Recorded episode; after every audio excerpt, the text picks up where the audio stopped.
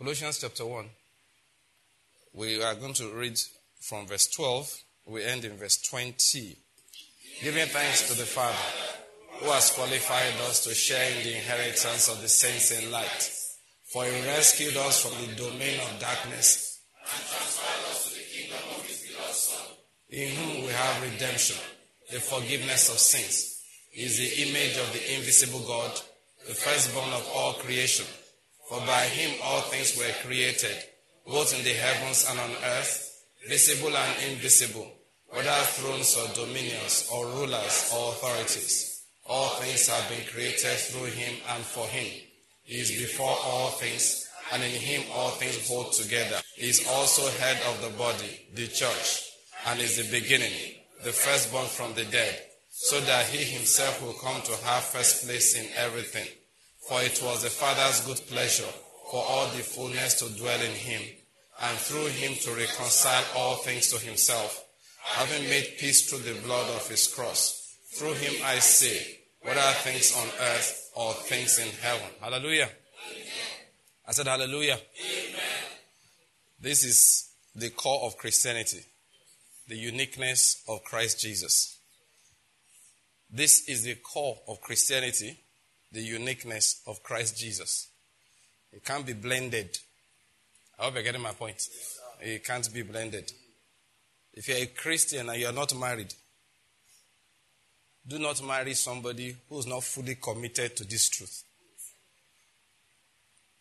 Did you hear what I said? Yes. Um, it's important we say that, you know. you know, as you grow older, you start realizing why you need to keep saying things. Because things you just assumed were common knowledge to everybody. You'll be amazed. One day I saw a preacher. I actually heard it. I was present. Not somebody told somebody that happened somewhere, somewhere down the road after Okunano, as are going down towards on each No. I was there. The man said, This thing of Christians cannot marry non Christian, we have to revisit it. A preacher was preaching on marriage. He told the story of how his neighbor, the man was a Muslim, married to a Christian woman, and they had a successful marriage. He told a few stories so that we have to revisit this thing. Everybody in the church, you know, they, they say, okay, I'll come here now. You know, maybe I say that, look, there's nothing wrong with a man having another woman as long as he's not a deacon. You know, you think he must be going somewhere. You know that thing? Like he's going somewhere. He will soon land. Then I said, let's share the grace. ah, like, Pastor, don't go. Don't go. Go back up there and go and explain what you mean.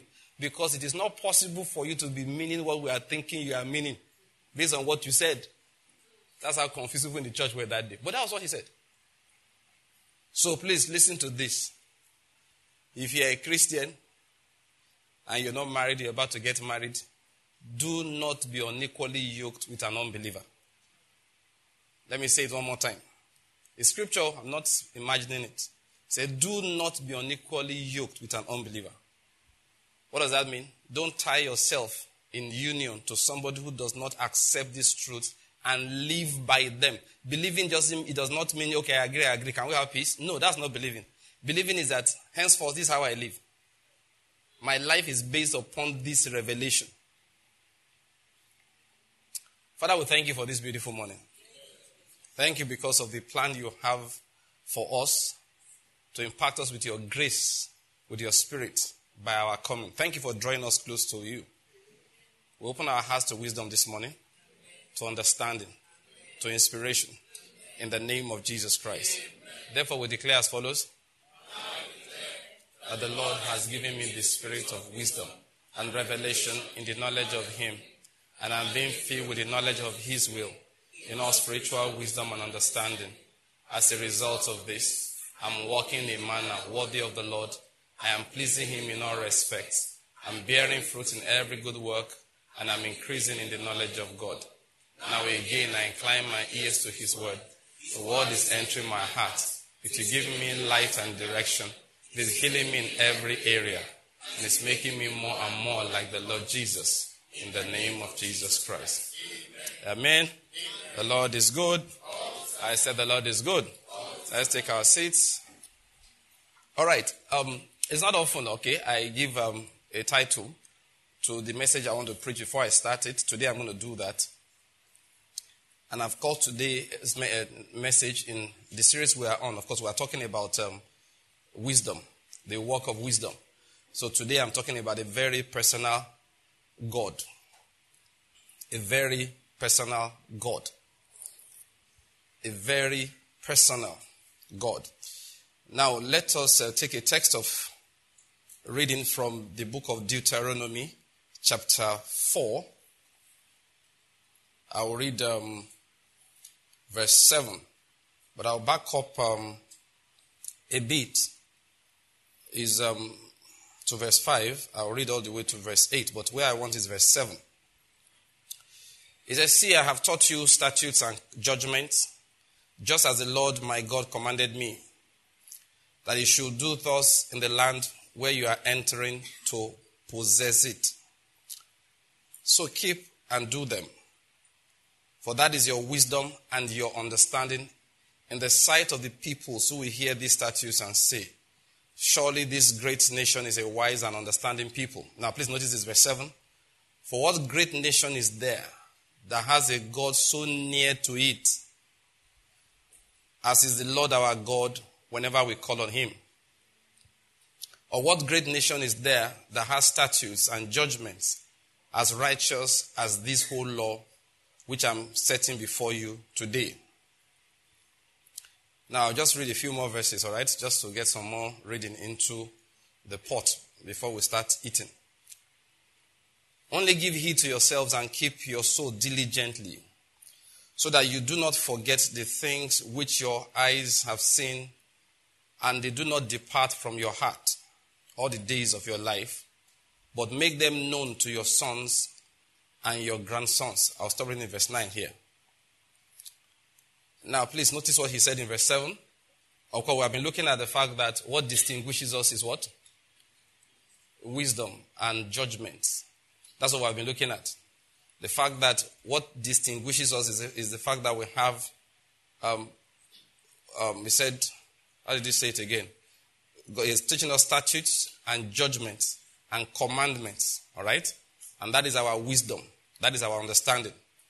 We've read that before. But what I want to bring out today is that he says something that there is no nation around that has a God so near to them as the people of Israel had.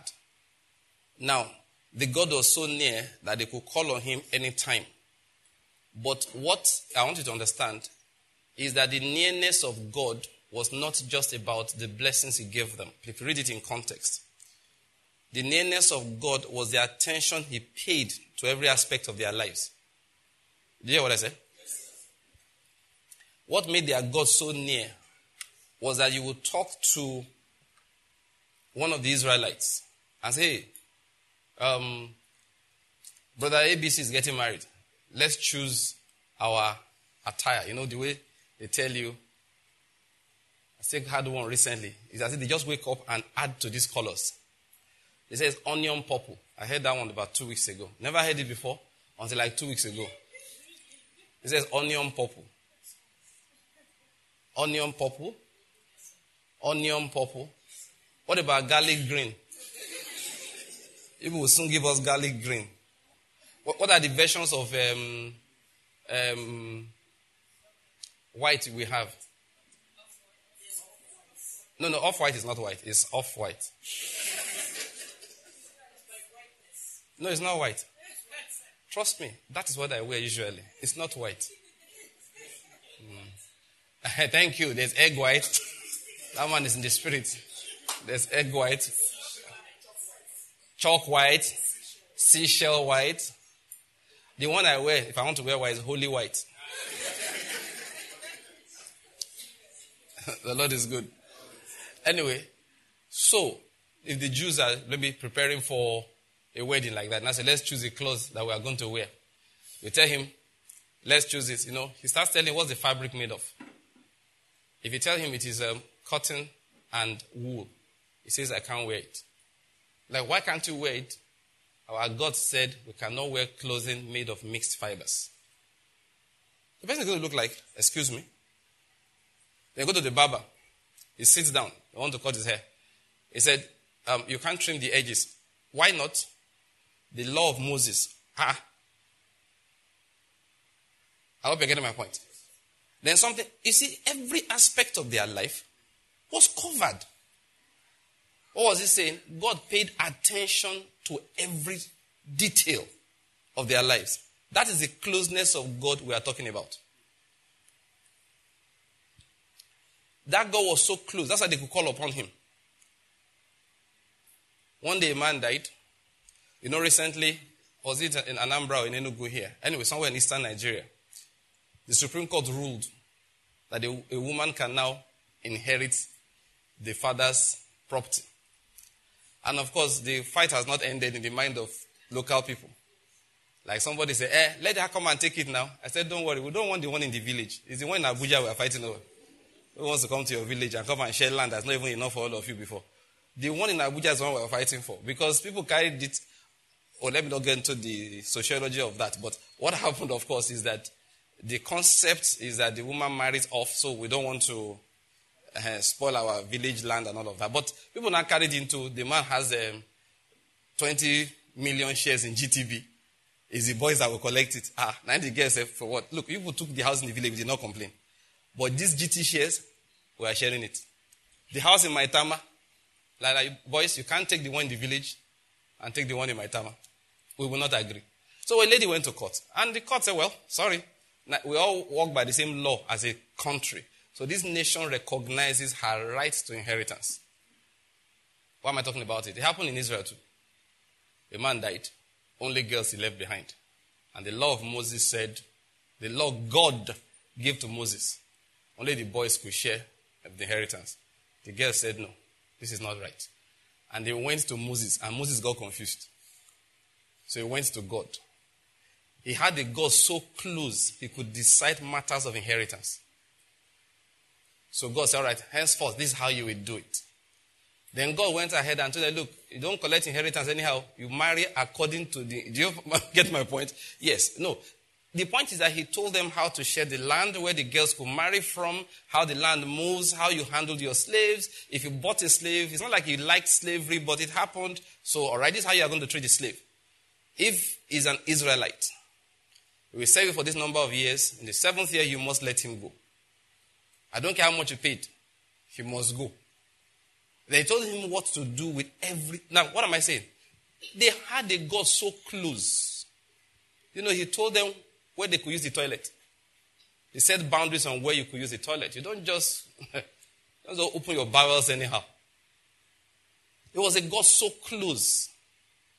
Look, he was involved in every part of their lives. That's what made him a unique God. This is how most gods are. Which unfortunately, you know, when I preach, I talk to preachers too. Which unfortunately, many preachers are presenting to the church of Christ. And it is not right. Most gods are like this Give me my sacrifice. I will give you your blessing. And you can go. So they come to church with a tithe. And what is the reason for tithing? Now, let me tell you how you know you're a sinner. If you are tithing so you can claim, God, you will protect me, you are a sinner. You hear what I said? Yes, this is how you know the sinful ones amongst you that is in your life, you will know. When you get on your knees and you say, Lord, I'm traveling, I hope you got the tithe complete. So you can buy divine protection. Verily, verily, I say unto thee, thou art a sinner. If you are preaching it to people, you are a double sinner. Not only are you sinning, you are making others sin. I hope I'm clear.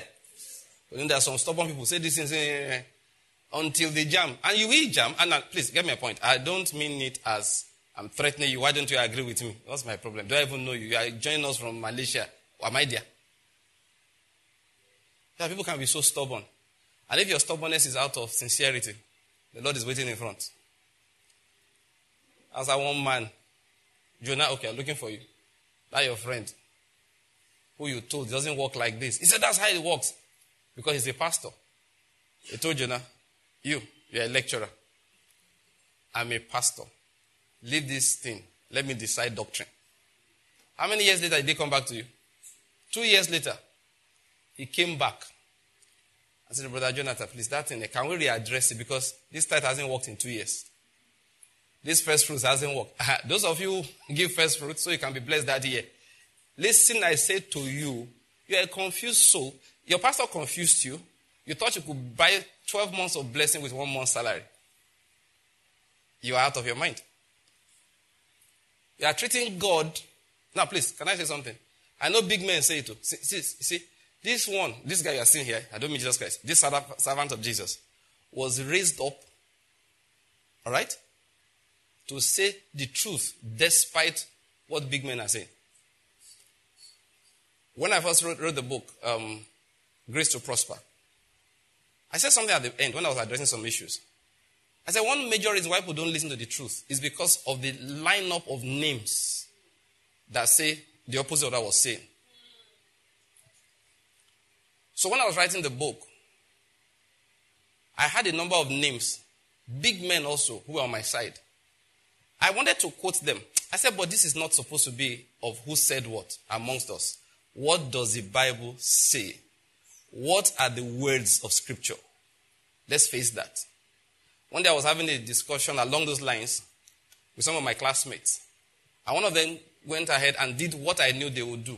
He gave me, see, am I trying to say, he mentioned like th- three big names in Nigeria and international. Are you saying they are wrong? So he didn't know I was ready for people like him. I put like 10 names. 10. Current, late, that, that is, I from the time of Polycarp and Co. to modern day. I gave him like 10. I said, Are you saying they are wrong? I mean, let me tell you names I mentioned. People like Watchman Nee. What's the name of this other man? Um, D.L. Moody. I brought names like Watchman Nee, D.L. Moody. What's the name of that man? The, famous for his uh, orphanages. George Muller. I, those are the names I brought. I said, Are you telling me Watchman Nee is wrong? Are you telling me George, George Muller is wrong? So I said, My brother, let's leave these names out. As you can see, we all have names. Let's stick, stick with scripture. I still have the chart somewhere. Was a personal chat between us. I said, bro, let's leave this thing. I, I gave him names, but the guy was terrified. You know, no, actually, he was shocked. That what? I said, look, and, and, I want, I could quote them. Look at what this, I, I gave him a list. People ask me sometimes, like, where did you get those things from? I said, ah, Google is your friend. You know how to use him, it's your guy. But so, it's not about who is who. It's what scriptures say.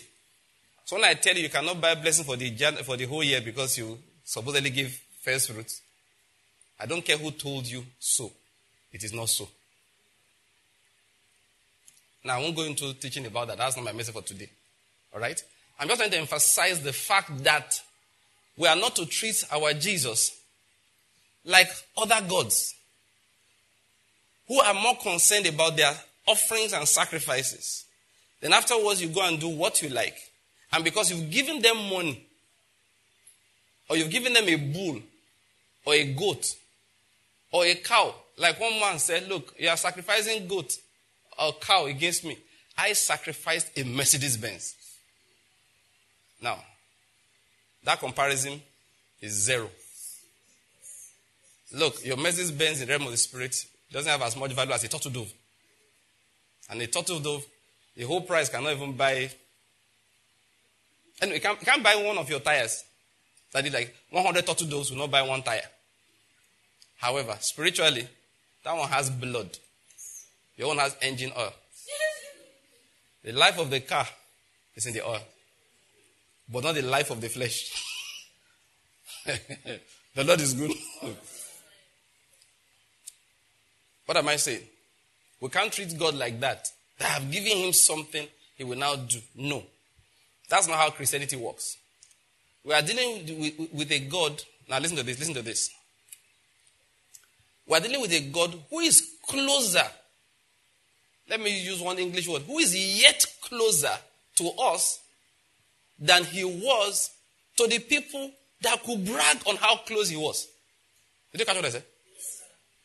The people of Israel could brag, like I, I, we've been explaining, on how close God was to them.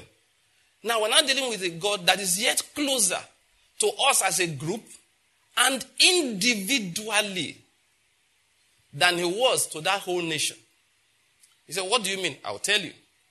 Based on the judgments and laws and commandments that Moses gave, upon which they were bragging, they came, to, based on those judgments and laws, they came to Jesus and said, But Moses said, and Jesus said, No, I disagree. I'm not saying Moses did not say, but that was not close enough. So he said, You have heard, thou shalt not commit adultery. That's very close. But I say to you, if you look at a woman lustfully in your heart, now, so it's not, not only what you do now, he has now crept so close, he's looking at your heart. Say, me thank God. I mean, I don't commit adultery. And God said, Come. I say, You do. Say, Give me your phone. Say, Lord, start looking for my phone.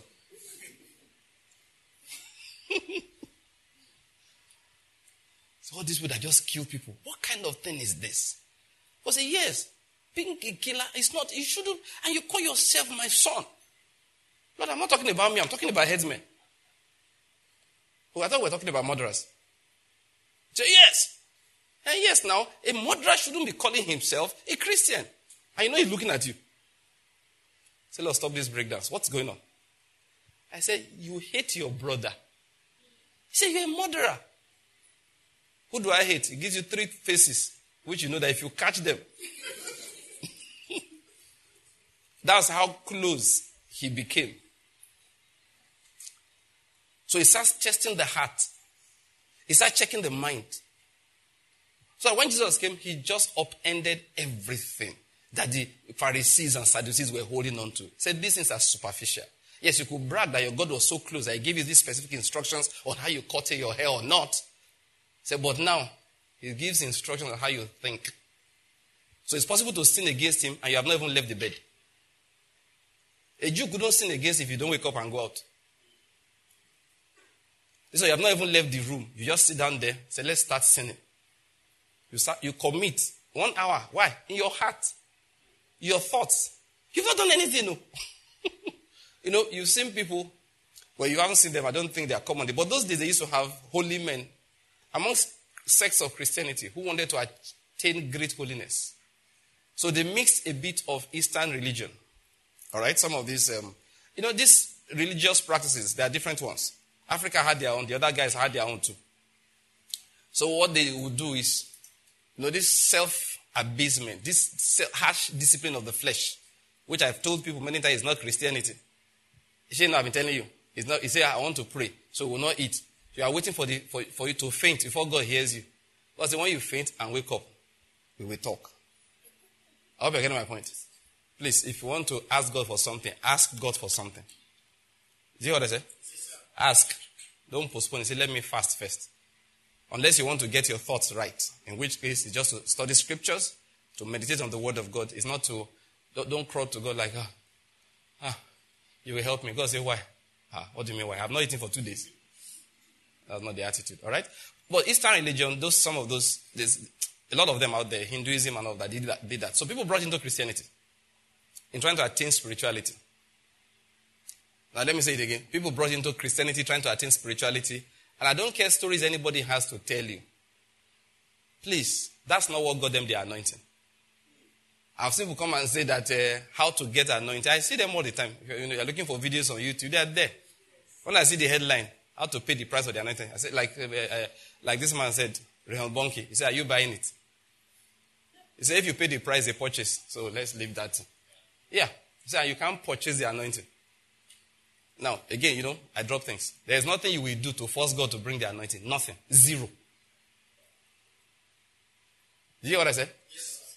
You preacher, you're about to enter ministry. They've given you the 10 keys. There are only 10 keys to failure. 10 keys to disappointment. This man used to fast three times a week. That's how the church blew. Go. You know, let me tell the God that I know. You say go. Every day you pass, you fast, he removes one member. When you fast a second time, it takes away a second member. The third time, a third member. And he will see you, he will make sure you can count. When you began fasting, that church was like 100 people. After one month of fasting three times a week, how many do you have left? How many has gone now? 12. And if, if the month is really big, you can lose, lose up to 14. You, of course, if you are not smart, you now come back. And the devil, I, I say, hey, wait, wait, wait. How come this devil is getting more powerful the more you fast? It's not the devil, it is God trying to tell you, like the Reverend said, I don't have an arm that can be twisted. You can't force the church to grow because you said somebody else, because you don't know what else he did, which he did not count as important. He himself does not know how. You know, just by the way, all right, I'll get back to what I was saying. One day, went to my father in law's village, my wife's place. Was doing it, there was a big uh, event and all of that. So, he's a very devout, all right, Catholic. Yeah, it was his birthday. So the bishop came to do the mass. Now, the bishop doesn't know him personally, but they told the bishop, you have to come. So, the, yeah, bishop came all the way down to his village to conduct a birthday mass. You get why?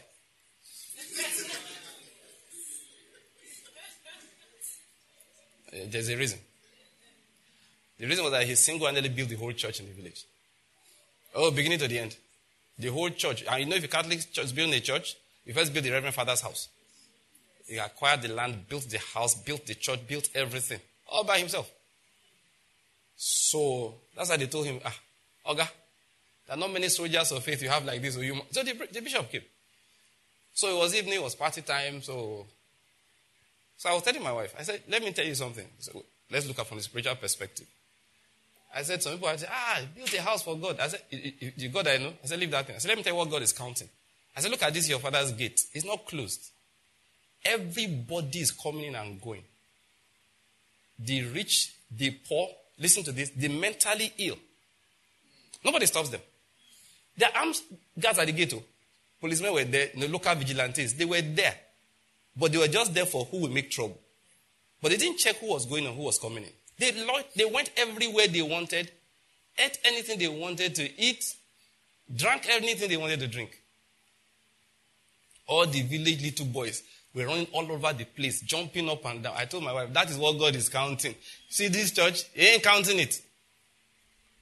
I said, you know what is counting? I said, can you see this? He said, that is what is counting. For those, of, I know his order of hierarchy, of priority, of things that are important. Go and read the scriptures well. I, I told my wife, look, this is what he's counting. Some other big men will not know that. They'll block the gate, take, okay, they take all the people, stay outside there.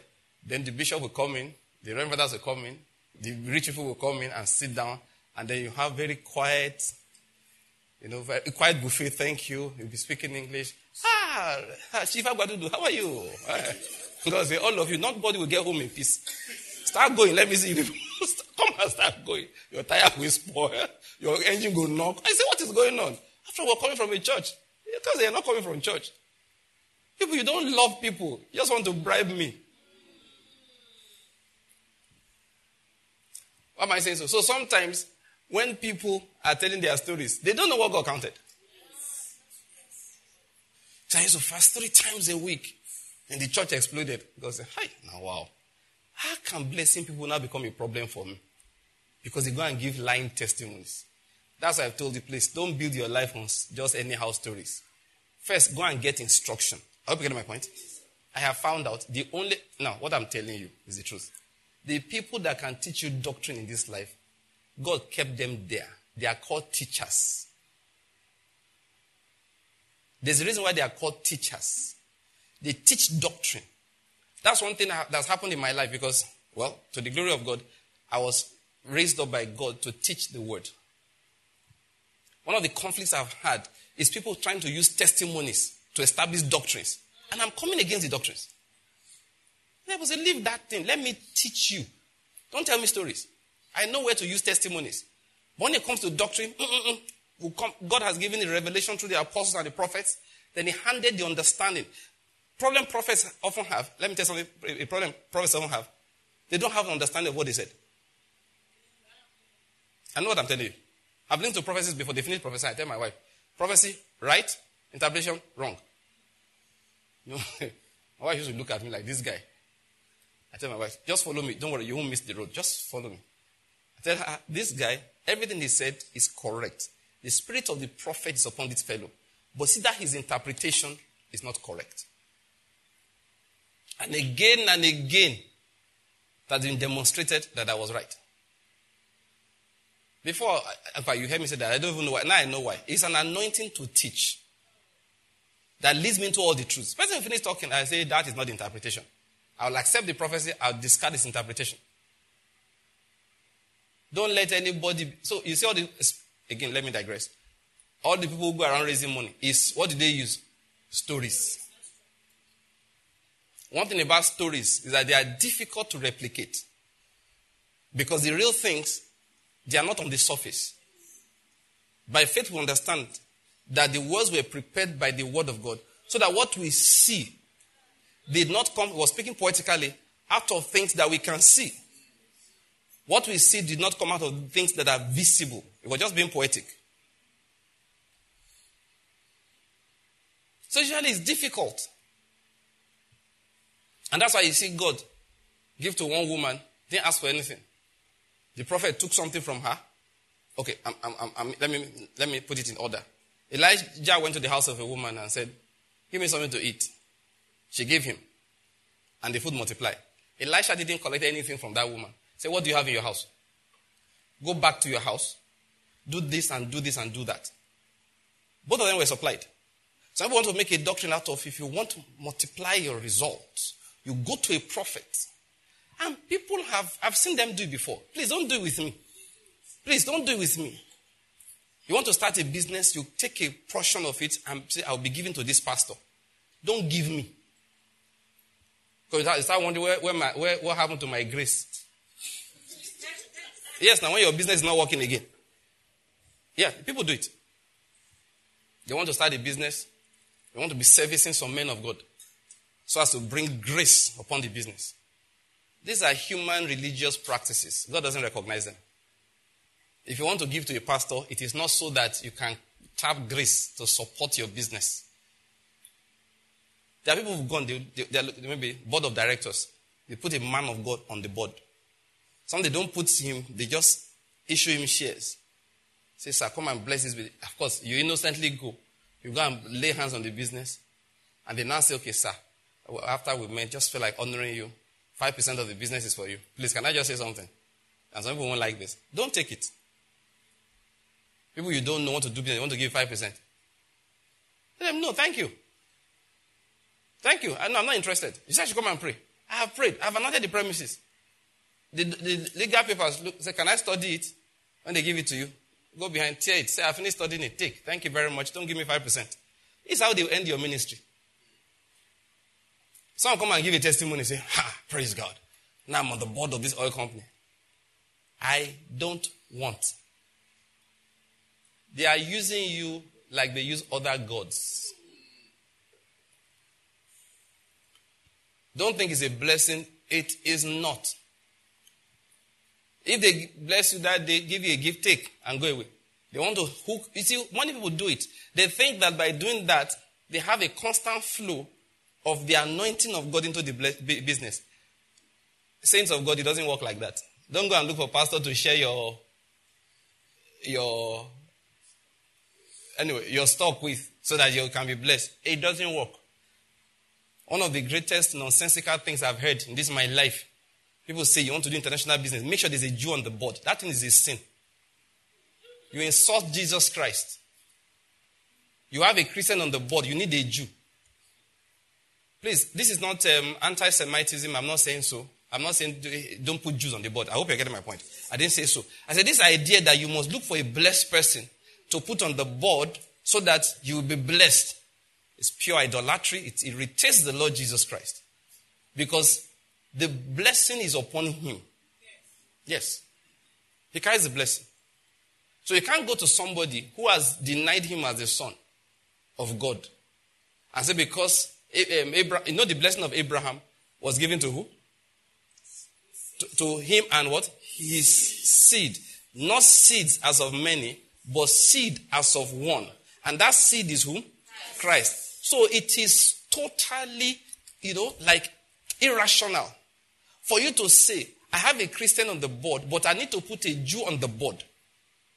Ah, God saying, What do you mean? It's not blessing you are looking for. Now, that is a very irrational one. Okay? The blessing of God, we said, is in Christ. So let's leave that one for a moment. Let's talk about other things, what we were talking about before. I took that off, you know, talking about um, um, Elijah. So people now want to use that. Please, let's stop all these,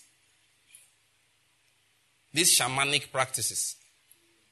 All right? Trying to manipulate the things of the spirit. It doesn't work like that. Should you give to a preacher? Of course. Hey, if you've ever given me to a preacher, you're a sinner. You're too selfish. Some people can say, ah, Pastor, you don't need anything now. When you give good money, doesn't need anything. Say, but sir, what are you selling? No, I'm not selling anything. It's called honor. I hope you're getting my point. Um, Paul said it like this. Come on. I mean, you are chopping spiritual things. Why can't we drink your water too? I hope you're getting my point. So, I'm not saying don't give to preachers. I think you should. In fact, what I've said now, I think you should. It's called honor. You have to honor people. There are people that you are commanding. Read my book, How to Work for God. You know, who, who will pay for this and um, Grace to Prosper. I explained, and I'm explaining again and again. I've reasoned, I've said this for years. I've not found a third reason. There are two reasons you give to a preacher. One is because he's a preacher. It's called, you know, he that gives to a prophet. Why? Because he's a prophet. Not because he's in need. Not because he wants to tap an anointing for his business. God gave the reason. That's number one reason. That is, you just look at this man is a minister. I, and I do that a lot.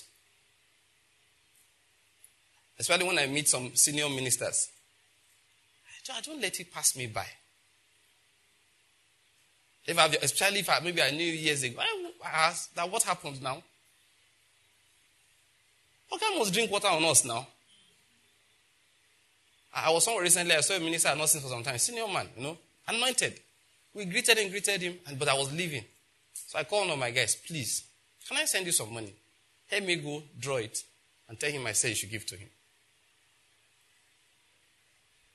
One day we traveled somewhere, my wife and I. Somebody saw me. Ah, like, oh, Pastor, so nice to see you. So he went home, brought plenty money, and gave it to me. I said, ah, God bless you. You know what he didn't know? My wife and I were going to visit another person. So I'm like, hey, where do we get? So the only guy brought my to my wife. See, God has supplied. We just rode it. We just entered the man's office. Ah, where does sir? Ah, my wife just took and gave to his wife. God bless you, ma. Ah, they didn't know that God just brought that in. uh, yeah, I said, how can I just enter, in, enter into your office like that? I just be, you know, sorry, please. Some people do something that make me laugh. One young man traveled one day, say he came to see me just to tell me thank you.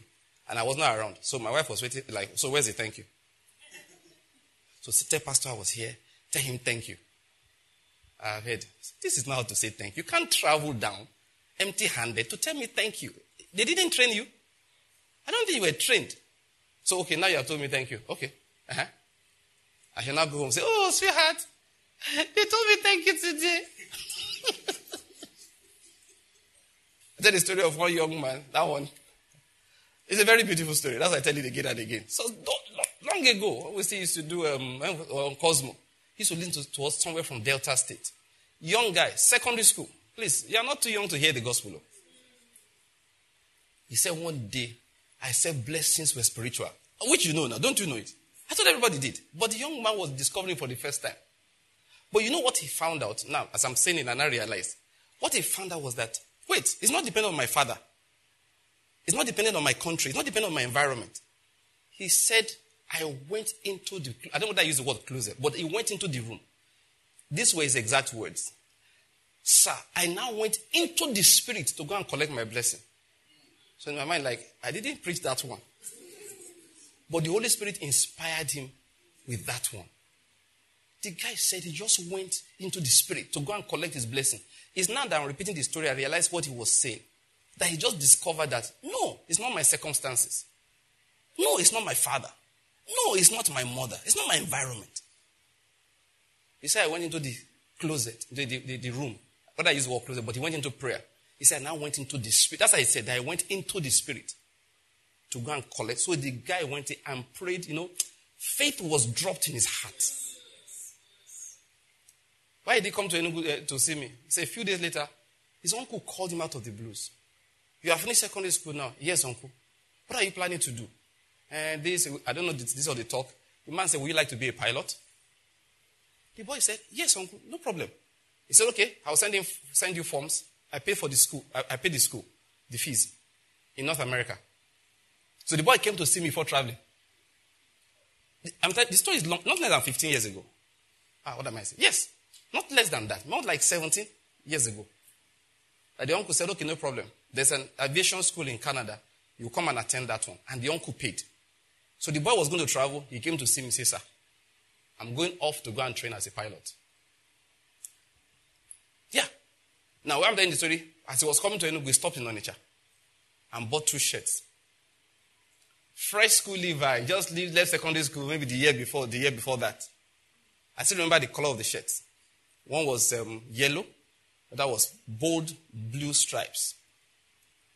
Why I tell the story is that the quality is not the type I wear. God has blessed me clothingly for a long time. I don't, I don't worry about what I will wear. What I will, it's not a worry for me. I, have been blessed. Not, not today. Oh, for a very long time.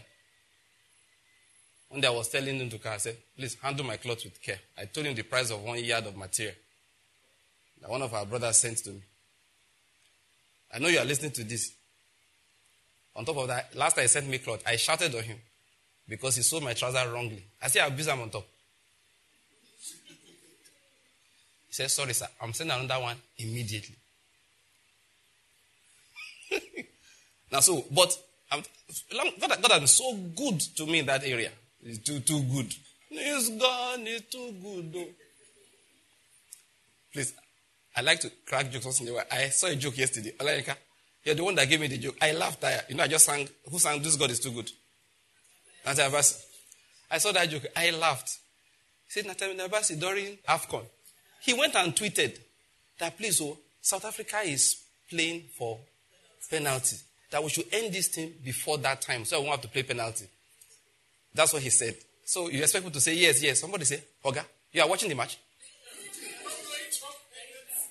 He said, please, sir, put off that TV and go into the prayer room. People like you shouldn't be watching. no, if it's, people say, uh, please, oh. Jesus, I had a very good laugh.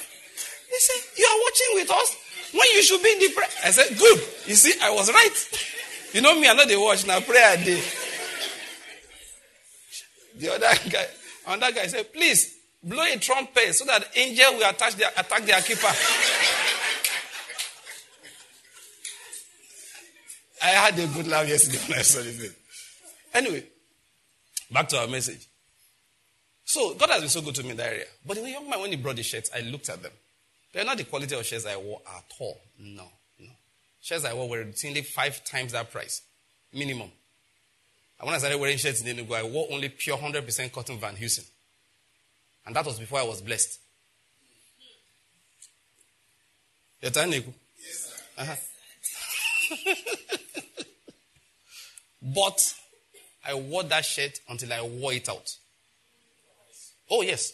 There were two. I gave somebody one, gave one brother one. I said, no, I have to wear this. The both stripe one, I kept that one. And God poured glory on that shirt. Oh.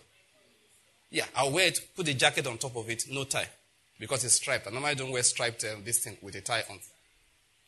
I remember one day, one pastor looked at me and said, Ah, Pastor Banky, man, this shirt is beautiful. Where did you get this from?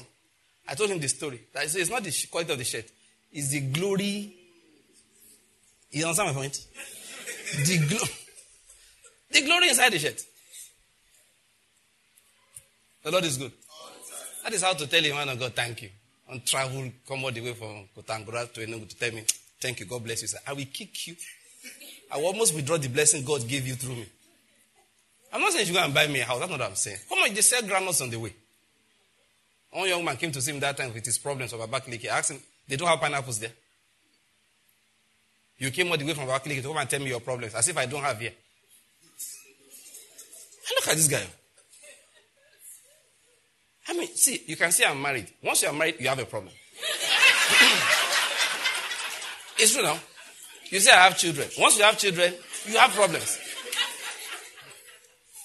I'm running a ministry. Once you're run a ministry, you have problems.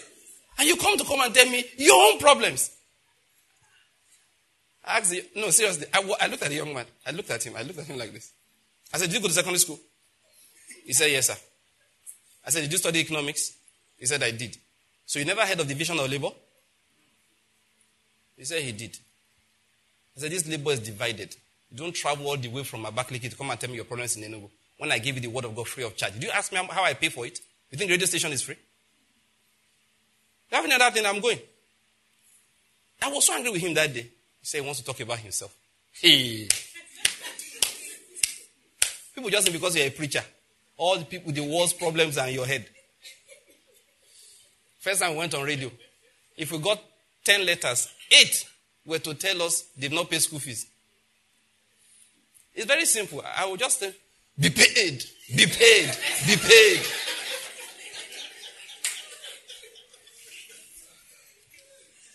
Sometimes why people are poor, they like to collect.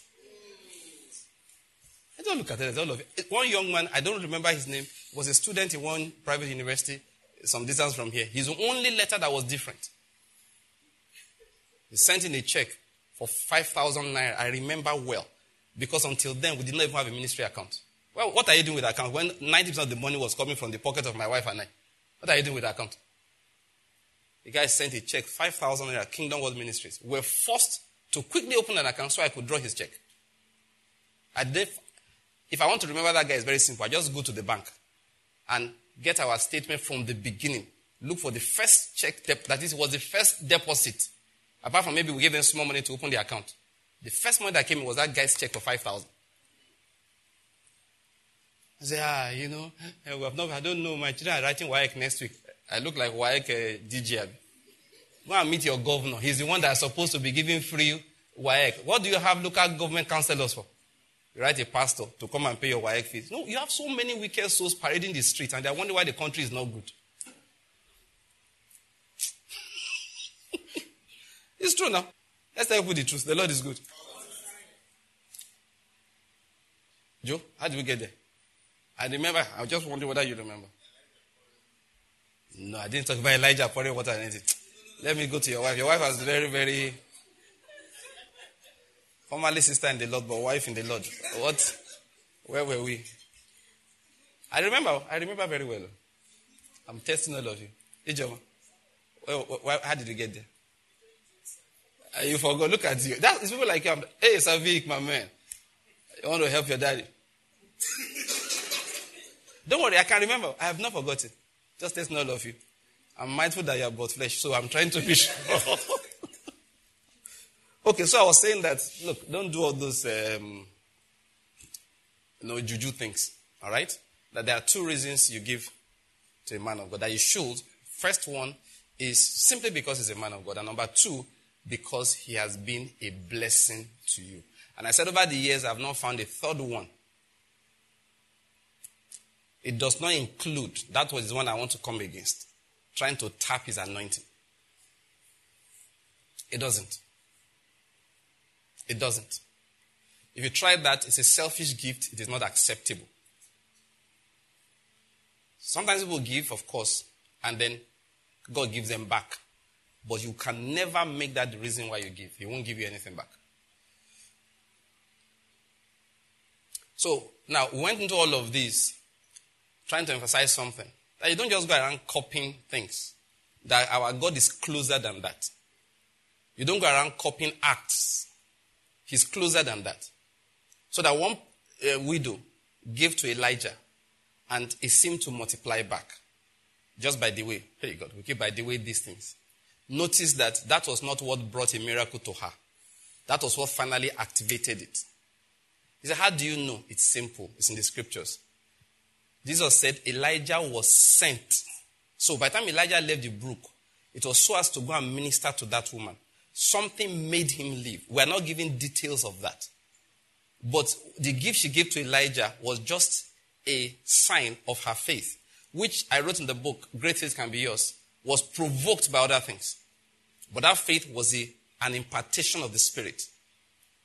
I talk all the time about faith by the Spirit. That woman would not have known that except the Holy Spirit helped her. And I explained that one reason why she did the right thing was because she had made a lifestyle of certain things. And that why she gave to Elijah, from my understanding, was not as much as the fact that the man said he's a prophet. Otherwise, she would have been a gullible person. But most importantly, God made sure Elijah arrived hungry. Did you get my point? God did what? He made sure what? Hungry. So she could see his need.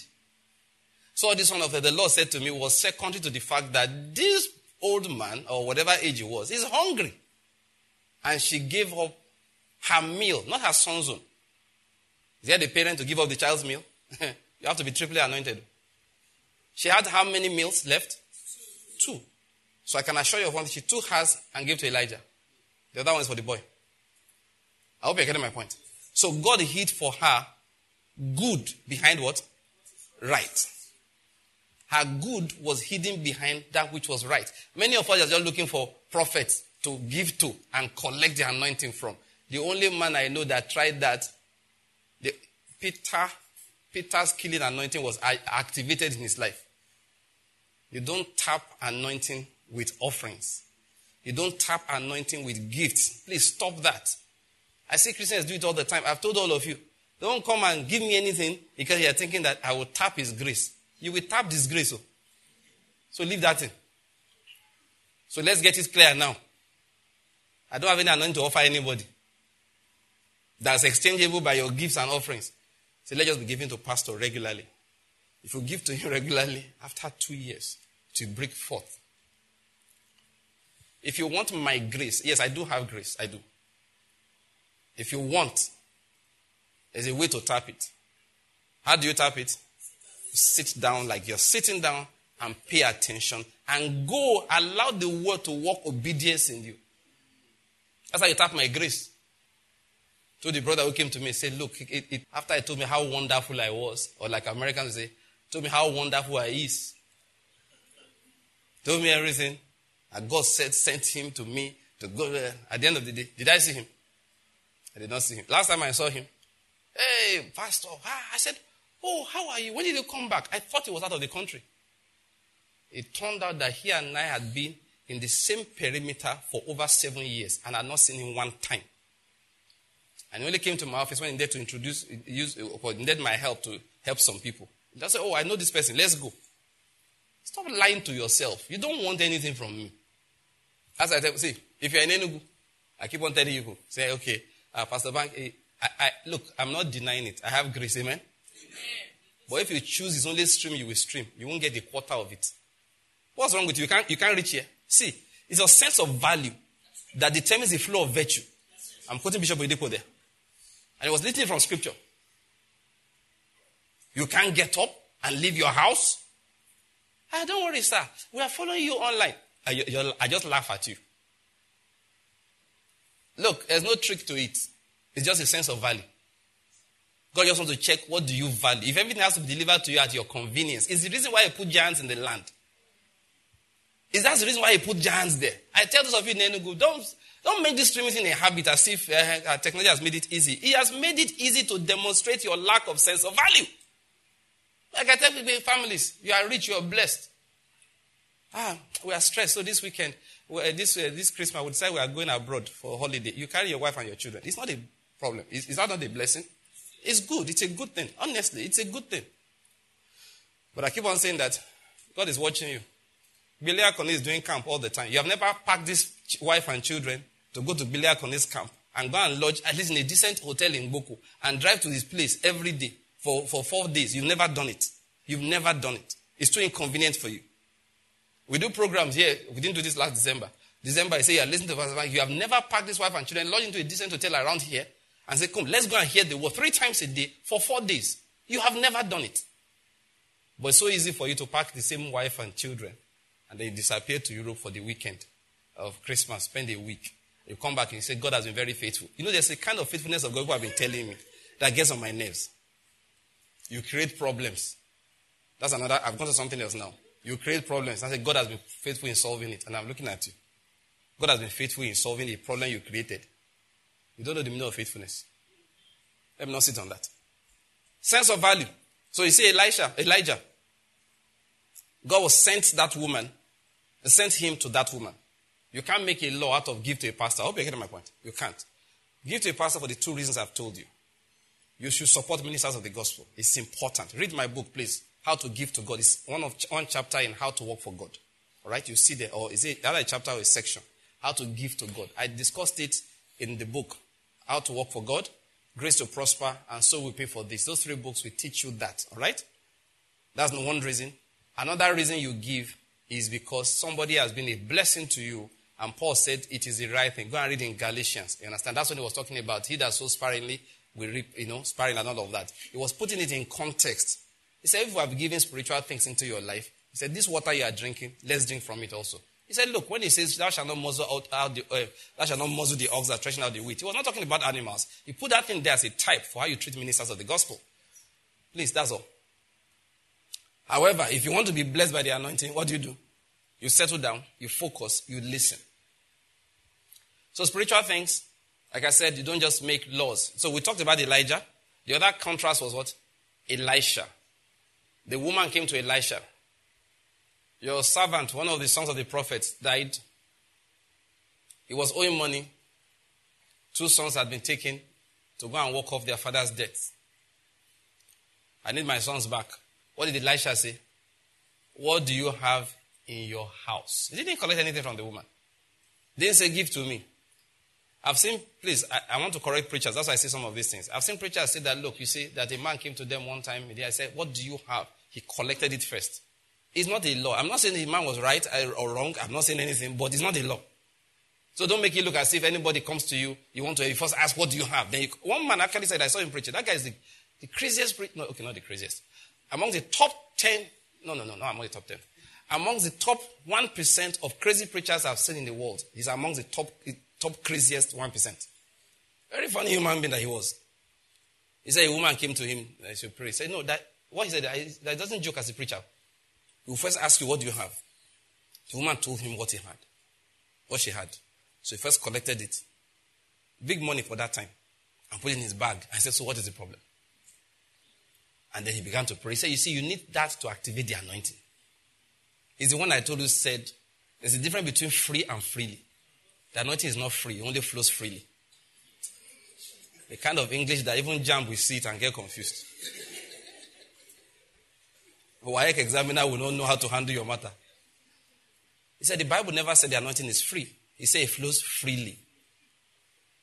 So you know you're asking yourself, what's the difference? Somebody shouted here. I don't blame you. That's why I was here to that day. I was like, here, what is going on here? He says, so. It's not free. If, he said, what is freely? To flow without hindrance. That is not free. It only flows freely. So if you want an anointing, you come forth with an offering. This man must be a juju man. Elisha didn't do that. What did Elisha do? Elisha said to the woman, What do you have in your house? The woman said, Just this jar of oil. It's okay, go home. Borrow many, let's use Nigerian English of today. Borrow many jerry cans. Don't borrow small. Oh. Now, how much oil she will get after was tied to how much faith she believed in the word of Elijah, Elisha. Now think about it. If it's you, they tell now. You know what you are going to look for? GP tank. What are you talking about? what she received, of course, is tied to the amount of faith she had in those words. Because, like I said, if you know the story and they tell you to do the same thing, Oh my God. You go, bo- are you getting my point? We squeeze tanks into the house and start pouring. But what's my emphasis in that story? The fact that it did not follow the way of the first widow. A different matter. No, we began already talking about how close our God is. That we can't just make set of rules on how the manifestation came and that the next manifestation must come like that. It doesn't work that way. He's close. Please bear that in mind. All of this talk is to emphasize the fact that God is that close to us. Is closer than he was to the people of Israel, who he looked mostly at their outward works. He allowed their brethren to judge their outward works. But for us, he said, personally, I judge from inside. That God is that close. Now, please, I'm getting to the dangerous part of the message. The Lord is good. Yes. I was saying for that reason, you don't treat him. Yeah, that's why I went to all of that. Like other gods. There are no formulae that you just use and then you get certain results. You treat him like a personal. I'm looking for a word now. Yes, like a very close father. I hope you get my point. There are times my children will dress, they are going to just say, You, come back. Where are you going? Church. Why is your shirt not ironed? Ask them. I do that. And they look in the mirror. Hey, it looks straight to me now. Apparently, you are not seeing well. Receive the ability to see properly. Now, go and remove that shirt and go and iron it. Have you seen women on the road before? Young lady say, eh? Like, is there any senior in your house? Know your mind. Yeah, is, is there no responsible person in your house? You dressed like this and left home. And nobody, even your dog should have beaten you. You are getting my point. Uh, is that closeness I'm talking about? My children are living there. I said, no, please, don't dress like this again. Sometimes even simple color combination. They didn't do anything that is bad. Though. I look like. Do, you, do, you, do you think you're a girl? Why are you wearing this shirt on these trousers? The colors don't go now. These are girly trousers, uh, girly colors, all right? And there are no transgender things in the Bible. So go back and go and change. No, just little things like that. That's what they call closeness. You will have to treat God like that. Which means, now listen to what I'm, where I'm going. It is not even every job you take. He's that close. He wants to know. Wait, wait, excuse me. Why are you taking this job? You know what I found out about Christians, which is where I'm get, getting to. I told, you, I told you the dangerous part of the message, where I'm getting to. We don't treat our lives as Christians like we have a father and a Lord who are that close. A father that is close to us, a Lord Jesus who is close to us. We don't treat them like that. We bring things as, look, this is my decision, bless it. That's my decision, bless it. We don't try to defend, listen, our desires. Sometimes, look, listen, you have, you want to ask God for something, defend it. He's not just a machine that anything you say he does. Lord, I want my child to go to this school. Sometimes you ask you why. You know what? If you bother to do small defense, you'll be amazed at the problems you don't have.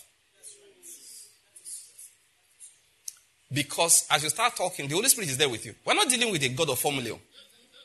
Which formula did you, which one did you not use? We're dealing with a living, present Father and a living and present Lord. I use those two words. Why? Because as a father is somebody who cares. As a Lord is somebody you work for. You don't go against his instructions. Lord's side is, look, it has to be the way I said. Father's side is, I care so much for you, my way is the best. Did you get that? Yes. There are two. Father's side is, daddy now, daddy now, uh, no, no, daddy knows best, don't worry. Lord's side is that we are, we are not negotiating. Orders is orders. Have you heard that before? Yes. That's why we say it in the military. You obey first. You don't look when the when the commanding officer says forward, you lie down and they are shooting you, but you, you can't withdraw. Disobedience is mutiny. That's the Lord's side. But the Father's side is he knows best. Every decision he's making is for your good. The Lord said we have work to do. You're a soldier in the army. If I say forward, it is forward. If it doesn't feel good, it doesn't matter. You obey it anyway. Now you have to combine both of these in your life. So sometimes you want to ask for some things that maybe you may on your knee, pray, hey, Lord, please give me a car. And God says, and why do you need one? Then when you now want to start answering, hey, that is when you know that get up and leave that place. Say, all my friends have. As soon as that word comes out of your mouth, you know, next thing you will say, I'm sorry. And you get up and leave. And realize your prayer point was null and void. And uh, there's one word of no effect. Yeah, you will know. Just by you trying to defend it. I do that when I pray about things. Okay? I do that. I'll just explain. Now, one of the reasons why you explain is just you, you want to be sure that you are asking for things that are pleasing to Him. We said it again and again. It is not every request you bring before Him that is pleasing. If your request shows that you are unduly in a hurry, it's not pleasing. He that believes does not make haste, it's not under pressure. He that believes does not make haste. You have to learn to relax. You have to learn to relax. That's one way. He has thought better about your life than you can ever think about anybody's life. Sometimes people tell me, please, um, this is not a criticism, but just trying to get things right. People talk about this, all right? He said, Why are you doing this? Say, No, because of my children. I said, What about your children? Say, You know the way this country is going. I said, The country you are going to, do you know the way it is going? I mean, there are statements people make. You just realize that they are so narrow minded, especially when it, comes to, when it comes to spiritual things. And please, you cannot, now let me take a digression into that. You cannot have confidence in anything human.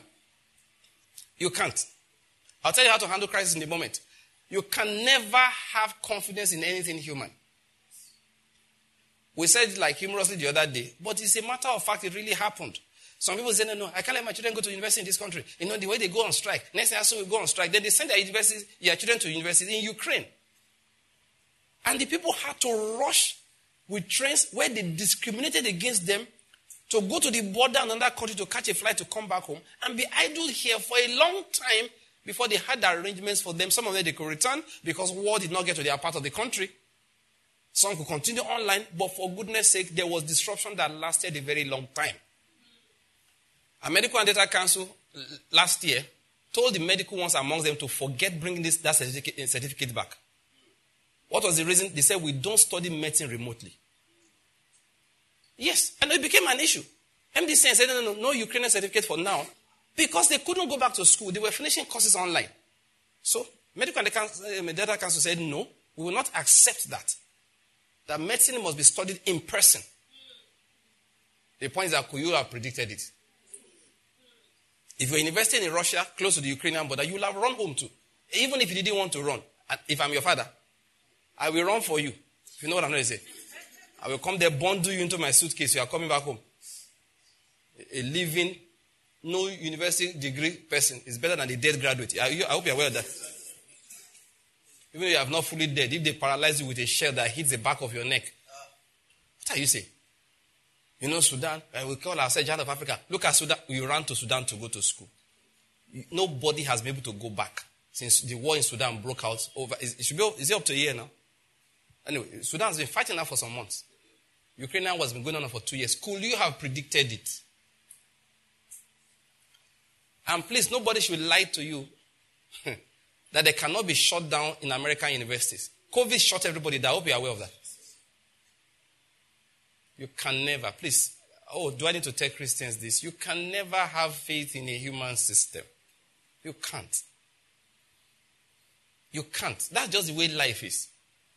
You may say that this is unusual. That's the issue with you being Christian. You see unusual things happen to you, especially on the good side. What is wrong with me tapping into the unusual for good for my life in places where people don't expect good to come out from? Let me tell you how to handle crisis. I was talking to one of our sisters yesterday. I said, look, well, you know, hey, listen to this. Handle how to handle crisis as Christians. Listen to this.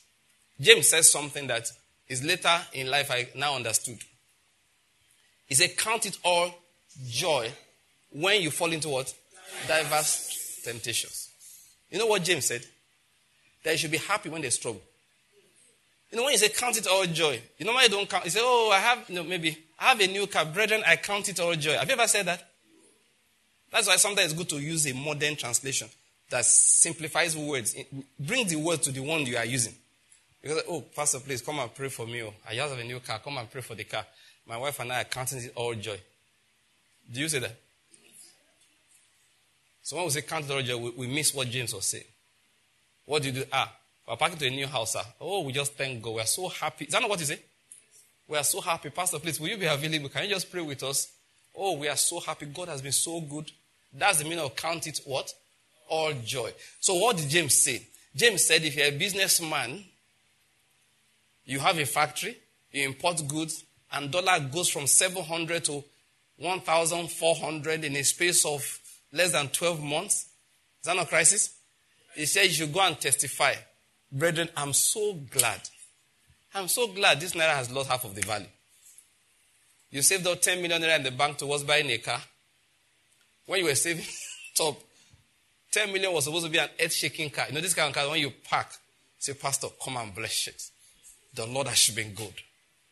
Now, hey, hey, hey, the Lord is good. Let's leave it like that.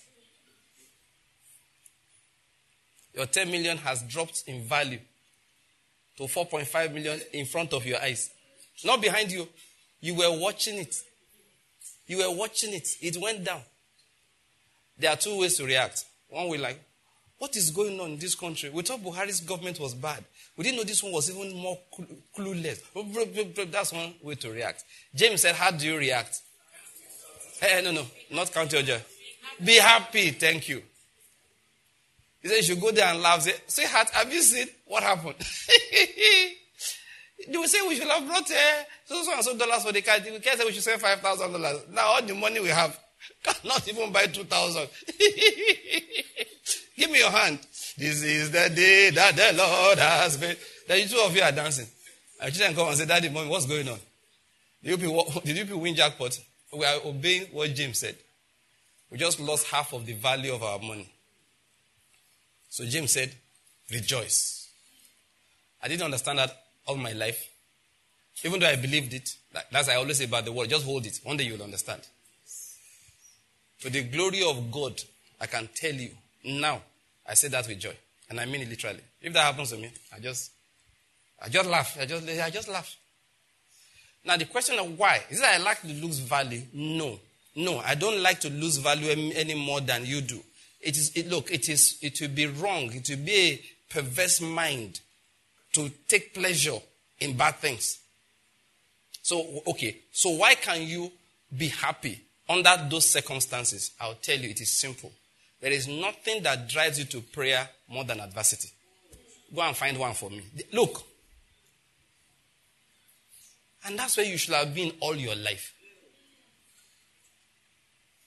It always drives you back there.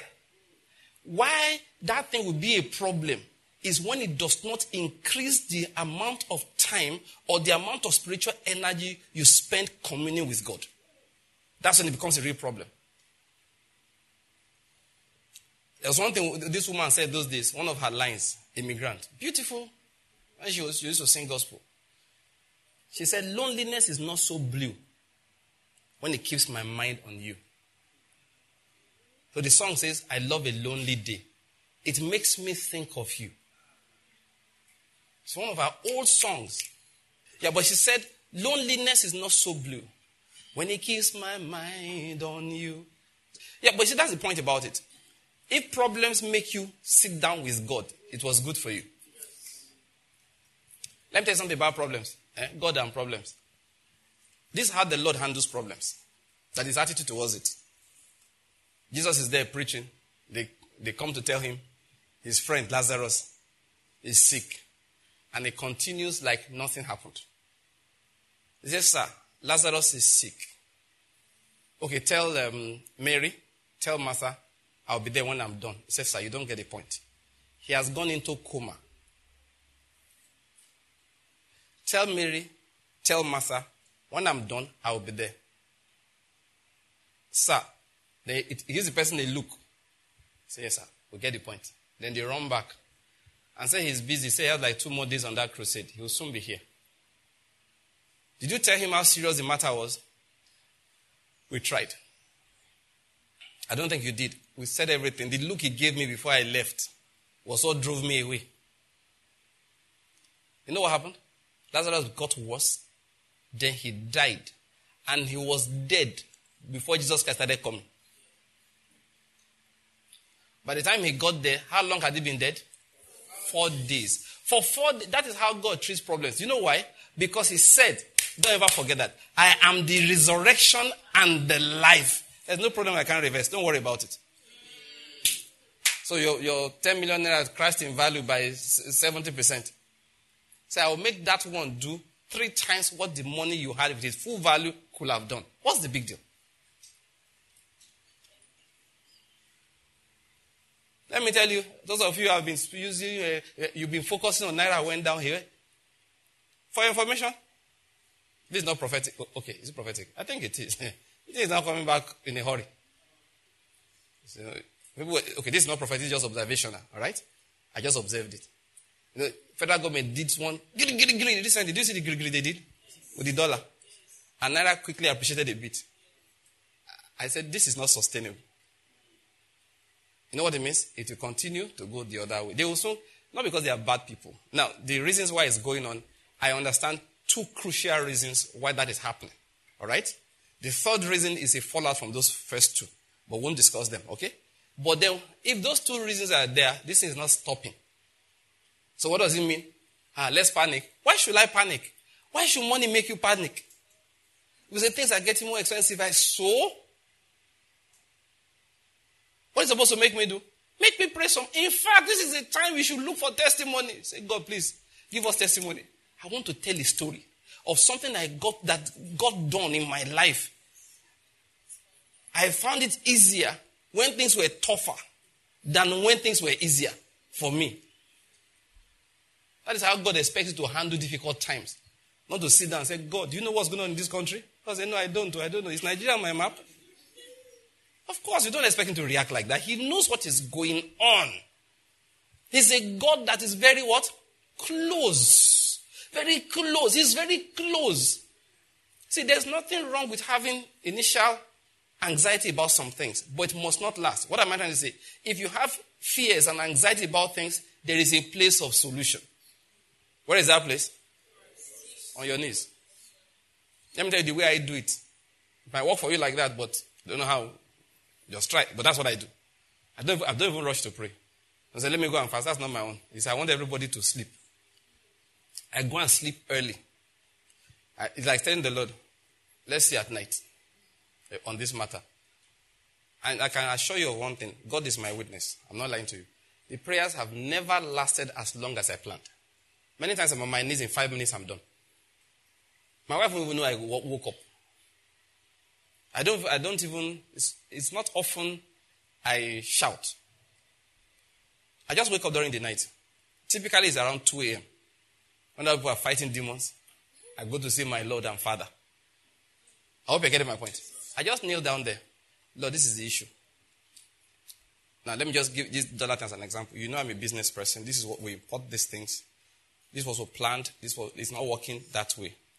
Lord, I refuse to have anxiety because you are my God.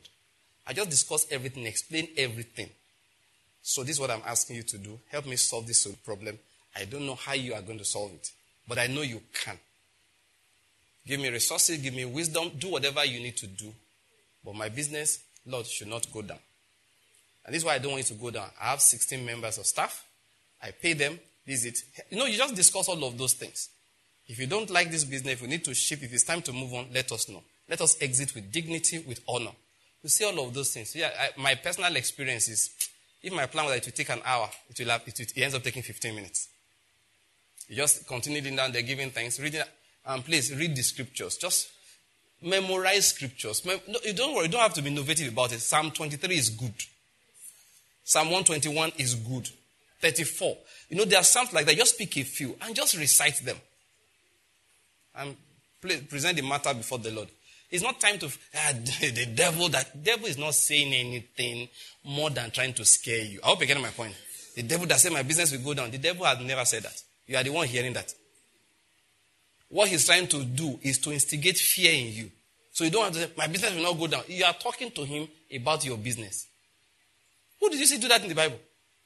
You rebuke the devil by insisting on what? The word of God. If the devil tries to scare you, say, I will not have anxiety. I commit all my issues to the Lord. That's resisting the devil. Now begin to pray right now. All the powers fighting our business in the name of Jesus. We say you will not succeed. Ah, ha. You can't be using tongues to fight the devil. People say there are things we say. Like say when you go in tongues like that, the devil gets confused. You know that thing has no meaning. Let's just leave it like that. Because the issue of the devil is not part of my prayer equation. That's my own issue about it. It's not part of my prayer equation. Oh, the devil get okay. When he was not confused, what did he do? His powers still don't go beyond temptation and accusation. These are the things that I address directly before the Lord. I resist the devil by insisting on what God has said concerning my life. I don't have time to be talking to him. How do you have pro- address problems? Please. The thing problems do, like it's going on right now, is initially try to scare you. They tell you that, ah, they kidnap some people. Hey, in this country, we will not travel again. I don't know what is going on. Don't do that. I'm not saying you should never be concerned. You can pray immediately if you can, but me, I just leave everything. I go and sleep. I book an appointment. Is that, is that a good way to put it? Just rise up during the night and say to the Lord. And like this safety issue, you bring out Psalm 91. And that's Psalm 121. And say, Lord, fulfill this in my life. And that's my favorite Deuteronomy chapter 29. There is none like the God of Israel. You re- recite those scriptures and say, Father, fulfill this in my life. As my children go out, I'm asking you to protect them, to defend them. I will not, it is, now listen, it is a sin against the Lord. Listen to what I want to say now. Be careful as a Christian. I've not entered my message for today yet. I just realized it. Not it's a dangerous one. You know, I've not gotten to the dangerous part. So it's now I'm getting there. It is a sin against the Lord to say because the place is dangerous, I will withdraw my children and go and hide them elsewhere when I have not prayed about it. Now, please, I have to give God's warnings to Christians. Thus says the Spirit of the Lord. If you do that, you will meet worse trouble where you are going. Now, I'm, telling you, this is scripture. This is scripture. I'm giving you the word of God. I'm not imagining what I'm telling you. You know, there are things you do, you insult the Lord. There is nothing wrong with having initial panic, initial anxiety. When I say initial, the initial response. Now, I'm not saying it's right because the Jesus wouldn't have it. However, when it happens, that's what I'm saying. Fine, you quickly go to the Lord. Kai, when I heard that news, it scared me. Lord, I shouldn't be afraid because you are my God. You say you'll be with me always. So I should not be afraid. Then I bring the matter to him in prayer. Please, I feel like saying it because I see people do it all the time. They say there's problem. And then you just get up and relocate family to a safe environment, but not by the Spirit. You know, God placed a curse on those who seek help from Egypt and don't seek help from Him. I've gone to my message now. Let me, you know, God is very personal. That's where I was going. I'm going to define these things for us again. It's not new if you've been listening to me for some time. What is a sin unto death? I'm going to talk about that in a moment. I'll talk a little bit about judgment for sin, which Christians often overlook. I'll talk about that. And I'll talk about the rule of truth, all of them together in our lives. Let me tell you what God does. This is the dangerous part. When I started by saying He's very personal, God is very personal. He's very, very personal. He's very close. He's looking at how you are spending your money. He's looking at how you are doing this. This is where I'm going. When He gives you truth, when He exposes you to truth, you must obey it. You cannot rationalize it away. Let me say something about God. He's very patient, but His patience can be exhausted. He's long suffering. But a time comes, he'll tell you that and this is from both from scripture and from personal people's experience they've testified. Like you say concerning them that hey, the scripture, I can't quote it directly now, but I'll give you the general gist about it. As if they annoyed God again and again. He sent them prophets again and again. The prophets they killed and did, he said, until there was no remedy. That's where I'm going. So a time came, there was no remedy. So that when Jeremiah began to prophesy, Jeremiah begged God God said no. He said a, a destruction has been determined. Now, if you use my version, it says overflowing with righteousness. You know what that means? He said this is the only right thing to do. If I don't destroy them, it will be iniquity on my part. So I can't show them mercy. Jeremiah, I'm, ser- I'm sorry. Said the only ones that will, be, will escape are the ones that willingly submit to the judgment. What is it? There are two levels of judgment. First level, pack your load, go and serve the Babylonians. Second level, be stubborn, stay in the land, resist the Babylonians, and I will make sure they kill all of you. Another set, run to Egypt. When you get to Egypt, there you will die. Yeah, that's what he told them. Look, look, look, it's important we get this. God is very patient, but his patience is not eternal. It gets to a time it runs out with people. I hope you are getting the point I'm making. It gets to a point, his patience just simply runs out. But he doesn't want it to run out. But next thing I want to emphasize again is that following God in itself, now please don't get me wrong, is not something that is easy and sweet when people are watching from outside. It's only easy because it supplies grace. What am I trying to say? Obeying God will be drastic. Obeying God can mean, now this will surprise people, that you make, you, apparently speaking, make no further progress with your life. I don't know what that means for somebody. I feel like I'm talking to somebody. Because people have told you that you are very, that they don't understand you.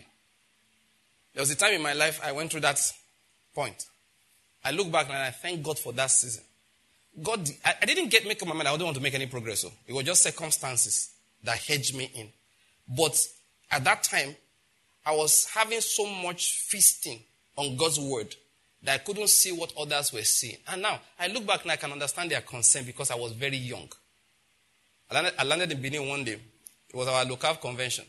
From the university gate, we heard it on University of Benin premises or campus. From the gate to the event center we're using, the central calf. Those of you know Benin, in Benin. I took a bike, it's a, a motorbike. As I was coming, as I got there, my friend greeted me like this Hey, Banky, I heard you are the only jobless doctor in Nigeria. That was a greeting he gave me. Now, he's a comedian, he's a very funny person. Till now, he's still like that. But that was the greeting he gave me. He said, I heard you are the only jobless doctor in Nigeria, which means they were discussing the matter, then I showed up. Because he came from Owerri or so. Yeah, I think it came from either somewhere in Imo or was in the north that time. But not these days that everybody will make phone call your child on Facebook. No, we hardly heard from each other. Those if you need to talk to somebody, you wrote a letter. If they could get a phone, you know, landline. But that was the discussion. But uh, even my mother was concerned. But why I was not concerned, both you know, in the realm of physical things and the realm of spiritual things, was that God had given me a dream when I was seven, which I did not know the interpretation of until things began to happen. Let's talk about the spiritual side. People felt that, ha, because I, I was teaching, the title, Pastor Banky, that people call me today, was, was a guy name, in case you don't know, was a guy name on campus. You know, what they, you know what they call guy name? What's the correct English word?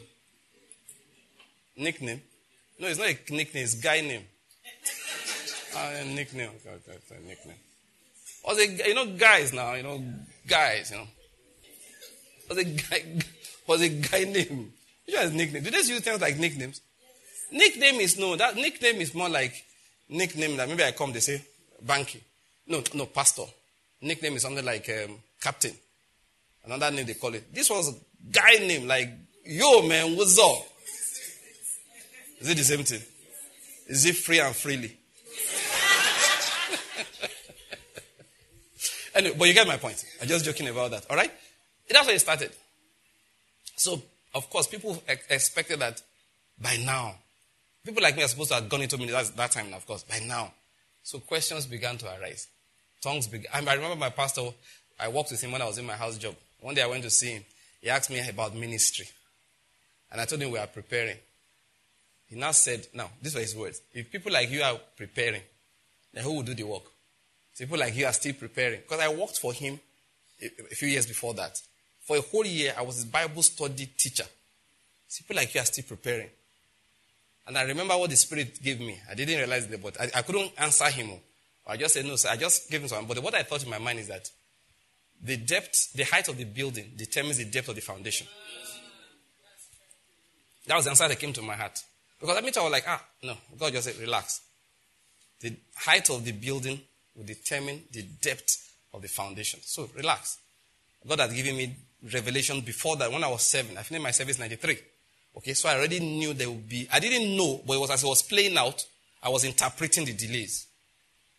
Listen, because God is so close. I told you, one of those days, I was just my wife about it a few days ago. I went to a church, well known church in Nigeria. If I mention the name, they're still there. One day I made up my mind to go and join them and start ministry. Listen, that's when I, you've heard the story. That's when I resigned the job that was paying me 9,000 naira by working nights and two weekends a month to manage the one that was paying me 6,000. I had both before. One was day, one was night. I had both. But I, had to, I resigned, dropped my income from 15,000 to 6,000 because I said I wanted to go to church. That was the reason. So I could go to church in the evenings. And the first day, I, I had attended this church for some time, and God didn't say anything. But this Sunday, I came with the intention to join them. I was already scanning where do I start from. So that Sunday I came. The plan was I will hang around at the end, ask some questions, volunteer for one of the workers' groups. As I sat down in the church, the God that is so close said, Not here. Ah, like, I've been going to this job for 18 months, a year and a half. Why all of a sudden, that I just sat down, I looked at the place, it was, now please, I mean no disrespect. There was a choking presence that just surrounded me. As if somebody dripped a plastic bag over my face and I couldn't breathe. I only endured that service because I was sitting in front. Man, I endured that guy's mes- message. I was telling my wife about it about two days ago. I endured the message. I thought I was going to die. if I didn't have medical training, eh, I would have run out. He said, What do I mean? Because I thought I was drowning. I thought I was choking. But because I'm trained, are you getting me? I knew what to check in somebody who's dying. Ah, as soon as they share the grace or more, you never see race before. I got up and bolted out. And as soon as I got outside, everything went easy. And I turned and looked at the building. And a thought framed in my mind. I'm not saying God said, Don't let me see you here again. So I said, Lord, I get a point. See, we are dealing with a God that is so close. Look, He's very personal. Listen to this. If He teaches you truth, you don't have a choice but to let the truth work itself out in your life. Now, I, I use that statement instead of saying obey it because you see, the word actually causes obedience. It provokes obedience, it's automatic. Usually, what prevents obedience is us raising up standards against the word. If you just sat down and the word came to you, look, as I'm preaching, I, I, I told the story of a young man who went into the spirit, remember? And I said, I didn't say anything like that. Where I'm going is as I'm preaching, as anyone is preaching, you're sitting there with the word of God, the Holy Spirit is talking to you personally. Do you know how many times people have sat me down and said, Look, you said this, you said this, you said this? And like, I did. From the same meeting, three people we hear said that message was as if you were preaching to only me. I know I wasn't preaching to only you, but God was talking to only you. Are, you getting my point? I came preaching to everybody. People are streaming. We have more people joining us online that are physically present here. People are streaming from everywhere. I'm preaching to everybody. But you know what? God is speaking to only you. Is the reason why you tell me things like that. Because when you are coming, God has prepared your own word. I'll read Psalm 23. Four people will hear four different things. Why? It's not the letters, it's the spirit that gives life. So God speaks to each person. And as he's talking to you like that, listen to me, saints of God, what happens is that immediately obedience comes into your life. You know, Ezekiel said, the, spirit entered into me and did what? Set me on my feet. But why are many of us not on our feet? Because once the battle set on our feet, we grab our chair. We grab our bed. If I rise up now, what will my friends say? That was not the plan I made for my life. I had said that, ah, I am going to marry this kind of person. I have said I'm going to work in this kind of place. We start grabbing our seats. But the Spirit struggles with us a few times. He said, My spirit will not always strive with man. So he leaves us again. Then one day we'll go and hear that same word again. That spirit tries to raise us up to our feet again. Then we start with strongholds. What if, but my father expects, hey, my friends will think, as I'm doing all of that, bam, it drops us again. Now, my message today is this. A day will come, he will get tired. I told you my message is dangerous, right? Yes. When it says today is the day of salvation, not a joke. I have found out that God has a huge demand on personal responsibility for everyone. There are times He will deliberately stand on your path, just helping you. A time comes He will not stand on your path. If you say you want to go astray, say, Go ahead, go astray. Nobody's going to stop you on the way. But drowning, you shall drown. Initially, He will block your way. Don't go that way. He'll block you. Look, listen, let me tell you something about Balaam.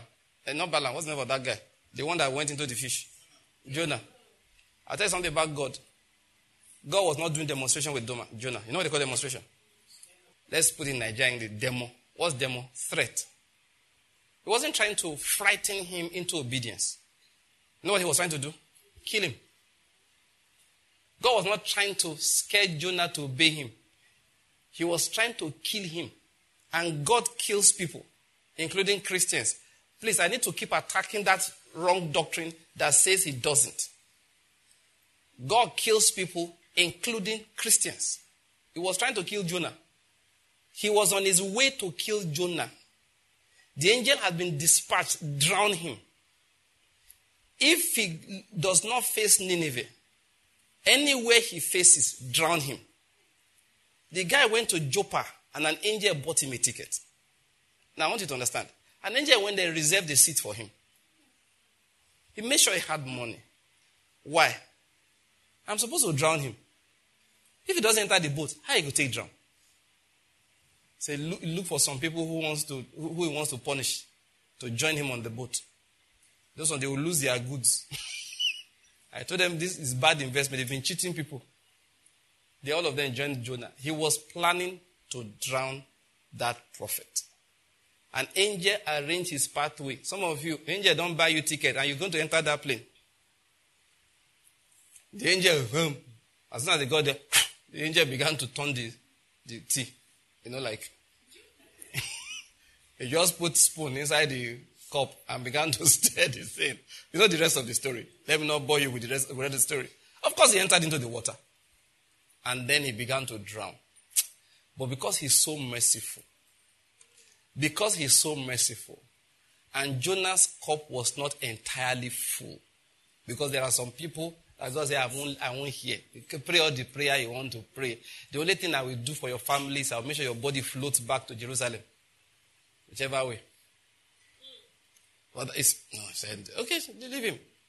Now, Jonah prayed. Now, why I'm saying so is that because we misunderstand Jonah, thinking that God sent a fish to catch Jonah. He did no such thing. He sent an angel to drown Jonah. As Jonah was drowning, he began to repent. Time will not let me go into it now, but you can go and read it. As Jonah was drowning, he was saying, I am sorry. Of course, he couldn't open his mouth, but see, I've had that experience in life. You don't speak for more than 15 seconds, sometimes 5 seconds. I can almost play it in my mind. The prayer that God heard me say for 30 minutes. And I didn't speak for more than 5 seconds. Jonah was going down. He wasn't seeing the water again. Or he saw the water when they were on top. As he was going down, he began to pray. He was praying and repenting and begging God, I am sorry. I won't do it again. And finally, he got to the bottom of the ocean and he was dead. I believe it. He was dead. But his prayer rose up to God before he finally drowned. And God now prepared sharply a big fish to go and pick up the corpse. So the fish picked up the corpse. If you see, Jonah described being in Gehenna. What happened was, uh, a Sheol, that's how he described it. He was essentially buried in the mouth of the fish. But then he was still able. Now, if you're going to read what happened in the belly of the fish, all right, Jonah was not aware of anything that happened. I can assure you of that. But that was when he revived. Uh, somewhere along the line, I'm not sure the man knew where he was. Is, is, there, is there light in the belly of the fish? No, I'm asking, is there light there? So even if he woke up, he didn't know where he was. The guy was just as dead as if he were dead. But he, God gave him the consciousness to begin to give thanks. Now, I know this because what was recorded of him said that I said, you see, when he began to give thanks, he was reporting to us the prayers he prayed. So when he began to give thanks, God now said, okay, fish, carry him to where I told him to go. No, I hope that's what the fish did. Submarine transport. The guy just came, put him on the beach. Now, if you are wondering why everybody believed Jonah, that was why. Because people were fishing. They just saw one fish have a stomach upset. The fish chop batting. Now, small aside, if you are the fish, try not to swallow a prophet. They give indigestion. anyway, that's a joke. So he got up. Of course, the fish had indigestion, had stomach upset, and swam to the beach, vomited on the beach. The fishermen saw it. People lounging on the beach, they saw it. People moving around saw it happen. Just one big fish. Suddenly, as if water carried it, you know the way it happens. Just ran it ashore. It vomited and then wiggled its tail back into the water and swam away. So they looked at what's going on there. They saw a man cleaning himself. What happened? The man like, where am I? You're on the shores of Nineveh. Nineveh, right? Yes. Oh, Lord, I thank you. The guy was worshiping. So they helped me clean or gave him something to wear. You want food? It wouldn't be bad. They gave him food. Thank you very much. And he left. Then one next day they saw him going around. Repent. Because the kingdom of God is at hand. no, I didn't say that. He said, 40 days hence and Nineveh shall be overtaken. Ah, oh boy. Shadrach, come. Is that not the man we caught yesterday that came out of the fish? Is the G spread around. The man kept on going. 40 days. Thus says the Lord. Now, please, if you were him, them, would you not believe? If a man that fish vomited onto your shores, now say God spoke to him, or God, spoke to you. See, brethren, God spoke to you.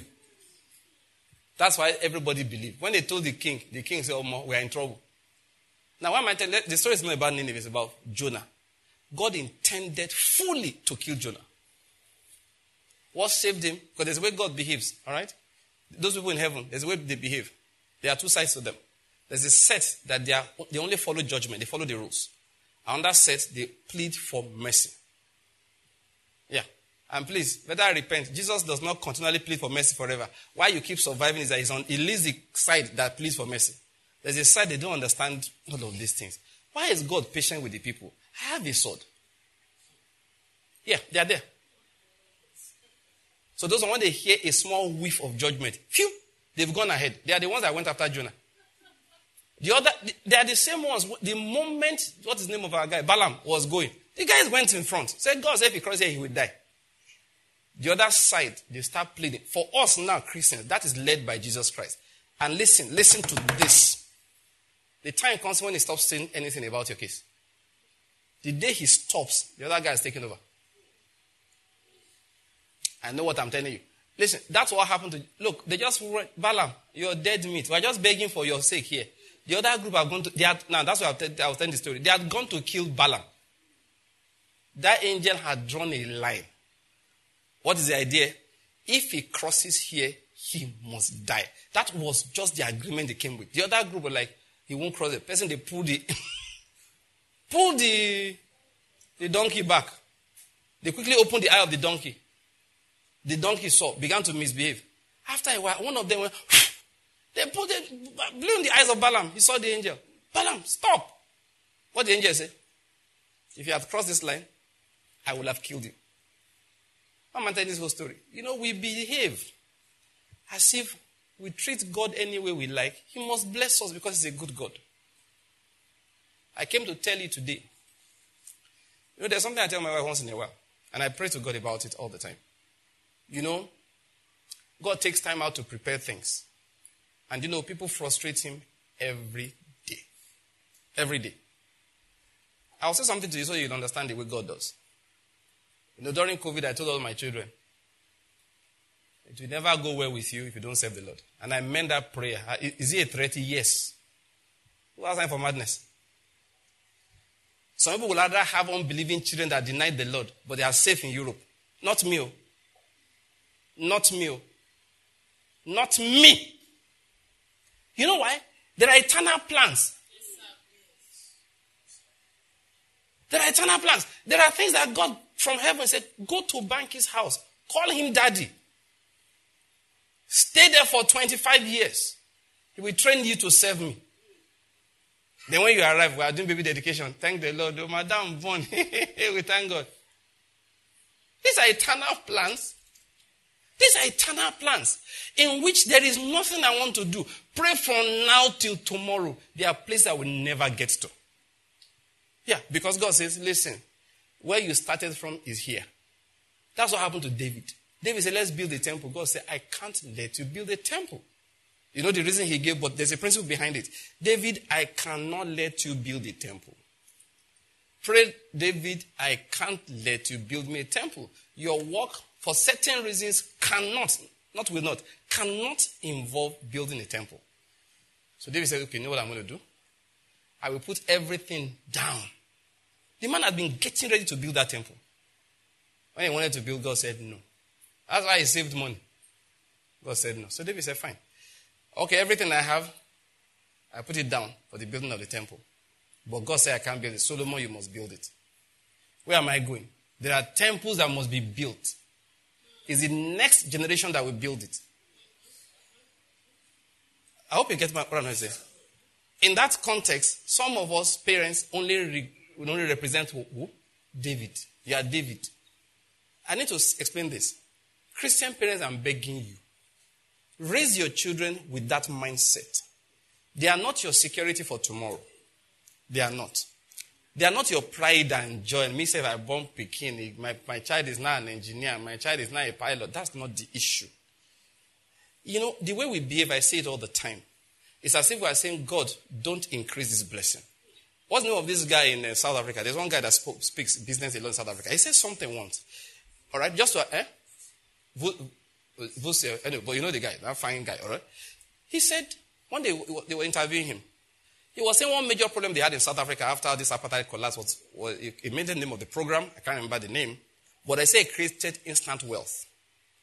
And a lot of black South Africans have a problem now. They think wealth is instant. Because you know what happened? They wanted to empower the blacks, okay? And they went about it the only way they knew, which is the wrong way. They forced the whites to give up a lot of businesses and equity and all of that, and lent money to the black people to buy businesses and buy shares in companies. So a lot of black guys became wealthy overnight. So a lot of the young people think that's how life. So the guy was explaining that that's not how life is. That we just that we have made a terrible mistake of training people to say, think that's how life is. He was not describing how come Jews and South Africa now, Indians, make a lot of, they control businesses. He said, How do you hand companies that were built over three, four generations by one executive order to people who have never seen wealth? They will destroy it. So he began to explain. He said, Look, what do the Indians do? They, they arrive in South Africa. The man starts a laundry business. And now, for purpose of explanation, that's all he does. But he hands the laundry over business over to his son, who maintains the laundry business and adds a grocery store. Now, just for of explanation, he said he maintains his laundry business and the grocery store and hands over to his son, who decides that he's doing real estate, adds to it. He said after three generations, you know what he noticed? They own everything.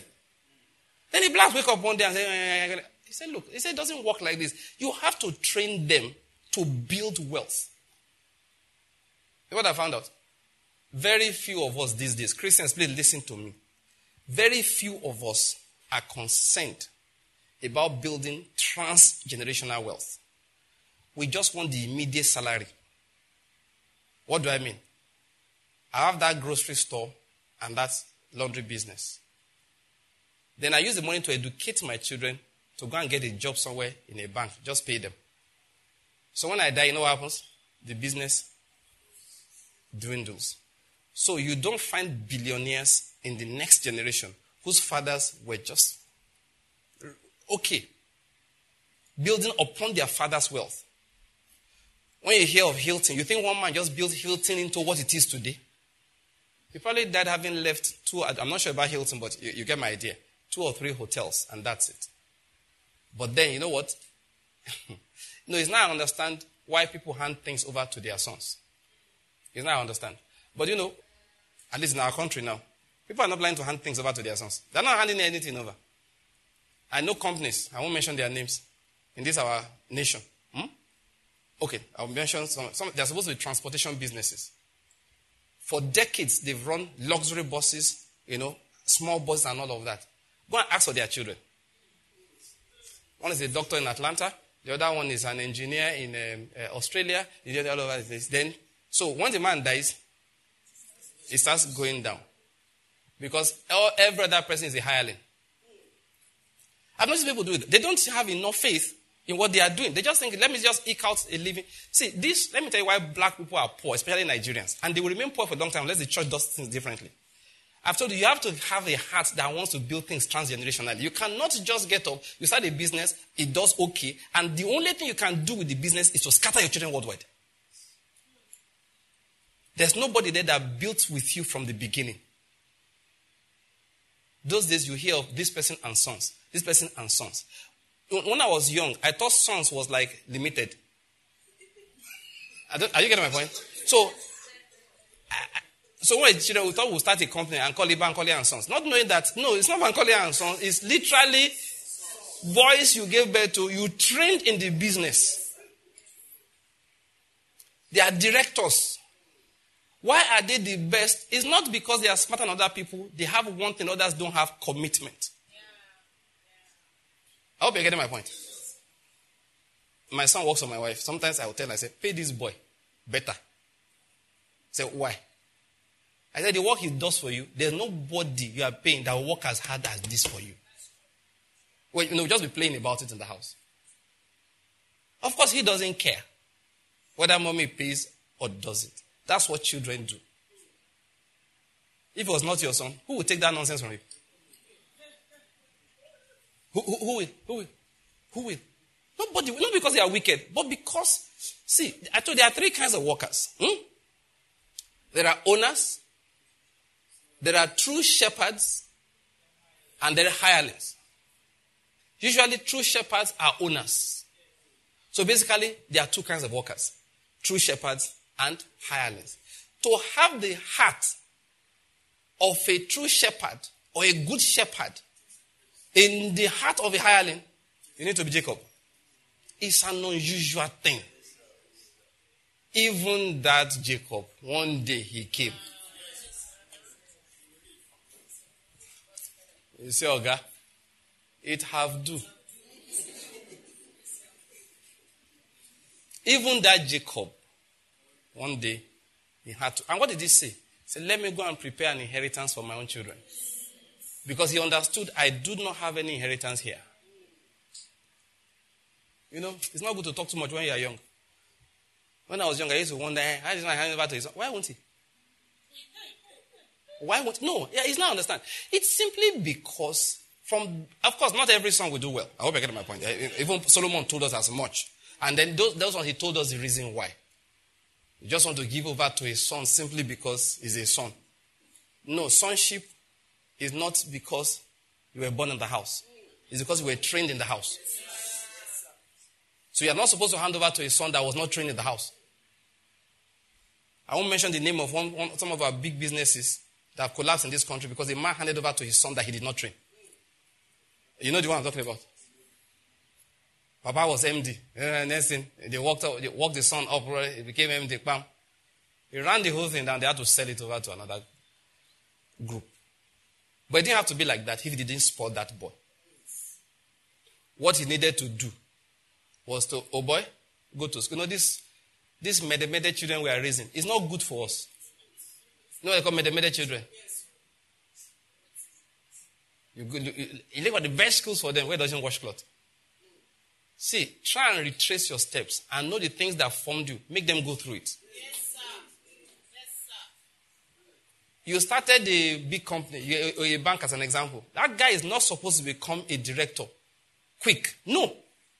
Make him interview for the job. If he fails, are you getting my point? Let him, good enough, the interview should be is written initially. Tell him pass. All your children, all of you want to work here, all of you go and read. If you fail this interview, you are not going to be employed. So they will go and read until they pass. If they fail, do another interview for them. Then when they come, say you, you are you, all of you live in Abuja, your HQ. Send him to Enugu. Let him be an officer in Enugu, one of your branches, and call the manager there. Say if I if you want me to sack you, hmm? let me hear you give this boy preferential treatment. That is how I will sack you. If he comes late, let him feel form like everybody else. Now, appraiser issue. My wife used to work in a bank. Many of you don't know. That's what his guy used to tell them. It's an appraiser matter. It's an appraiser matter. Anything you do, the man, the man will tell you it's an appraiser issue. tell your, the manager, look, and tell son, it's an appraiser issue. That salary they are paying, he too should manage it. Because he won't know whether it's good or bad. Now, meanwhile, you want him to be MD. Oh. You are training this guy to be the MD. You call his manager in Enugu. Oh, if I hear you give, put him in marketing, give him a car that's not very good. Just the same way you give other people. He must meet his target. I'm telling you.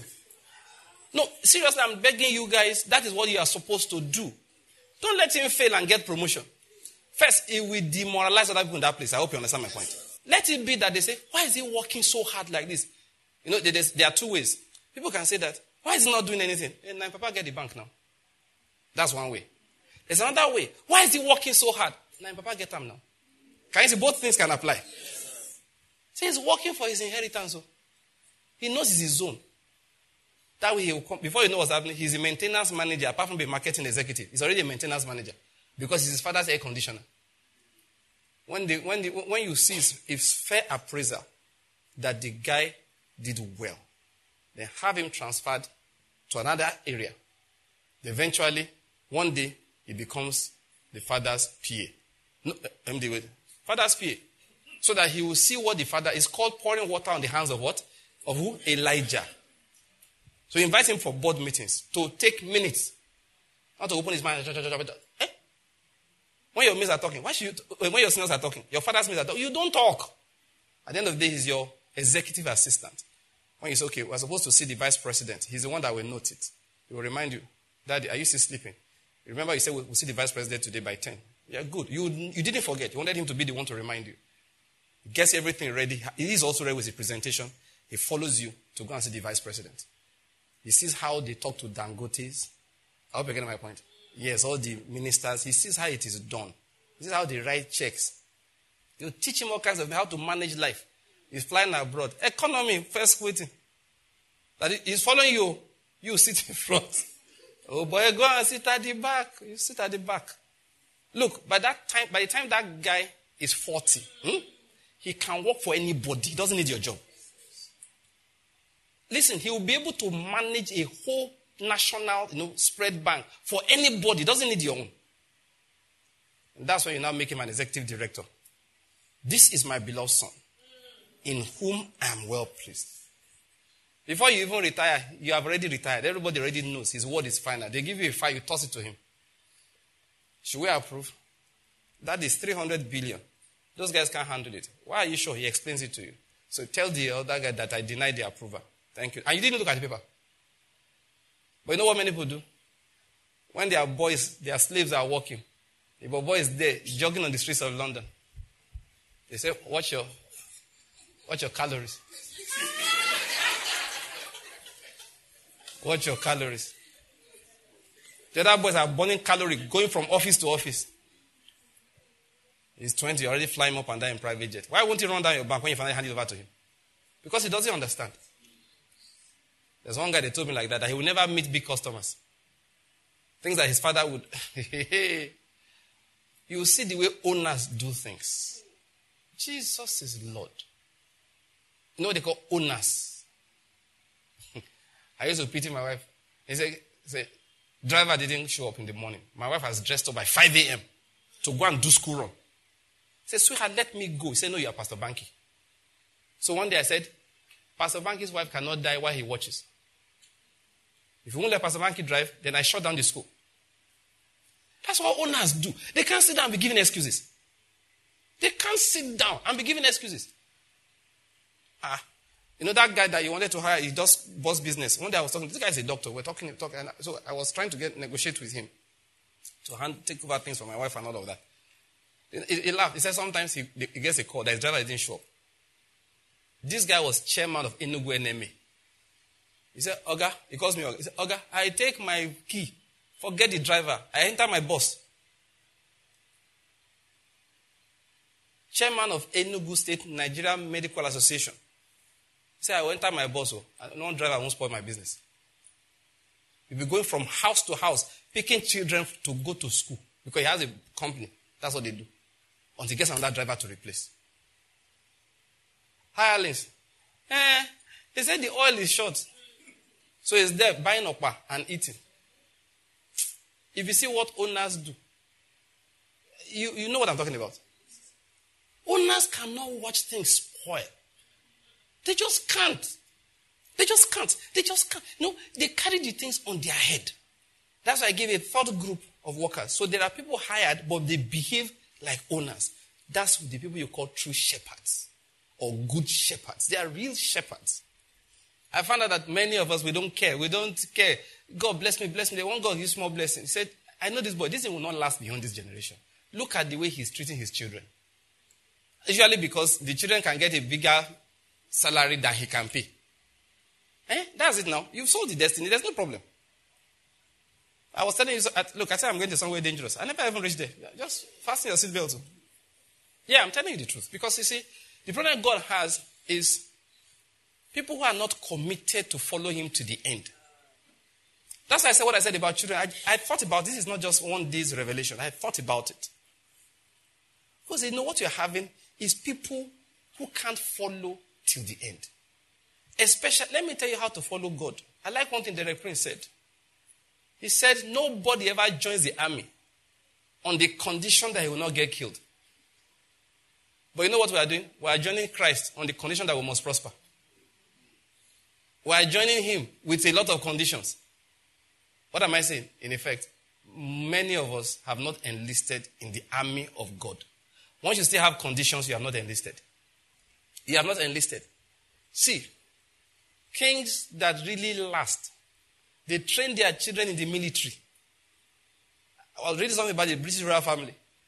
That when the boys are in military school, eh, their mates used to, that is, their seniors used to treat them badly. They look for, a, they drill the guy, kneel down, shout on him, knock his head.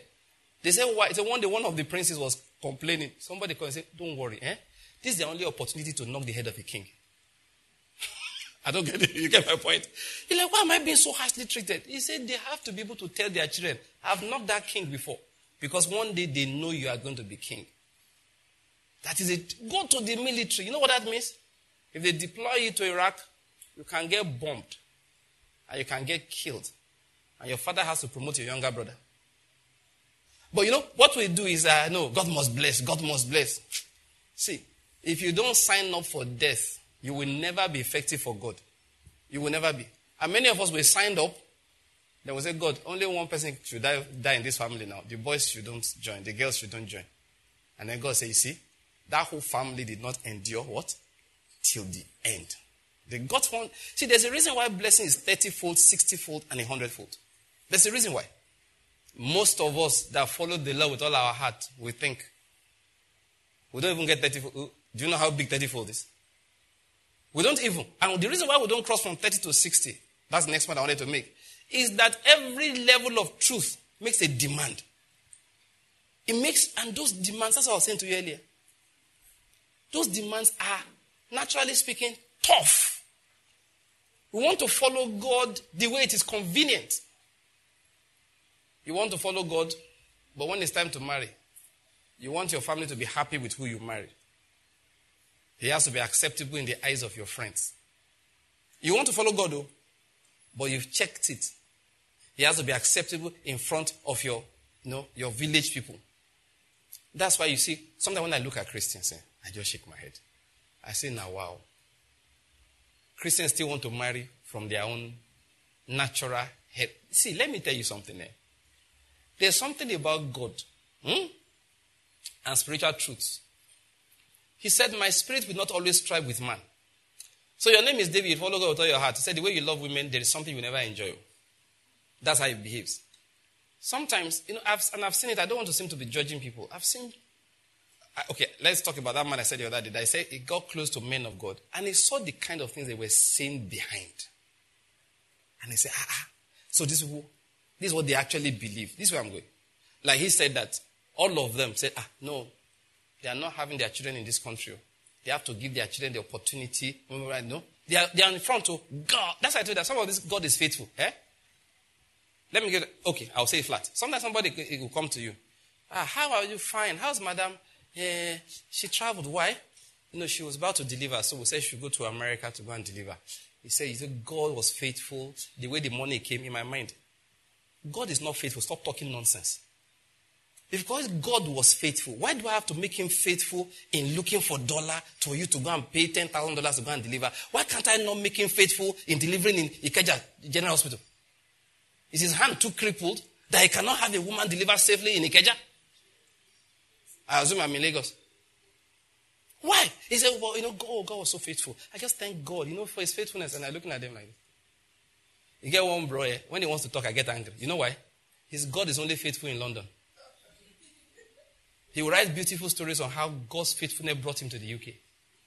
And God's faithfulness took him around. And God lifted him. And God was so faithful. And anointed, you know. Then he calls people in Nigeria. You're still in that country. How are you surviving? I say, stop lying. God is not faithful. UK is faithful. How can you use the same mouth? You tell me God is faithful. And then you call me, ask me in Enugu. I'm not even in Sambisa Forest. Though. I'm in Enugu. Nine, 99 out of 99, no, 999 out of a thousand people in Enugu have never seen a gun outside the hand of police and soldier. Am I lying? Almost every time you've seen a gun, it's being held by an official government person. Whereas you've not seen an armed robber, you've not seen a kidnapper. So I'm, I'm not saying they don't exist. I have seen, all right? But I'm just trying to say is that with the level of peace God has given in this place, somebody say call you who tells me God is faithful. And I say, How are you surviving? And I say to the person, God is not faithful. Stop lying. You don't believe in a truly faithful God. If you believed in a truly faithful God, you will call me and say, I read in the news this happened. God will continue to keep you. The way He's keeping us here, He will keep you there. His hand is not shortened that He cannot deliver. Not tell me, say, ah, bro, ah, how are you surviving? The one I'm talking about, how are you surviving? Better go and pray. Oh. That's what he will say. Better go and pray. Let God talk to you so you can come over here. Yeah, that's a, those are statements Christians make. Nobody is saying anything is wrong with where you are, but why you, do you talk like a fool? Why do you talk like a fool?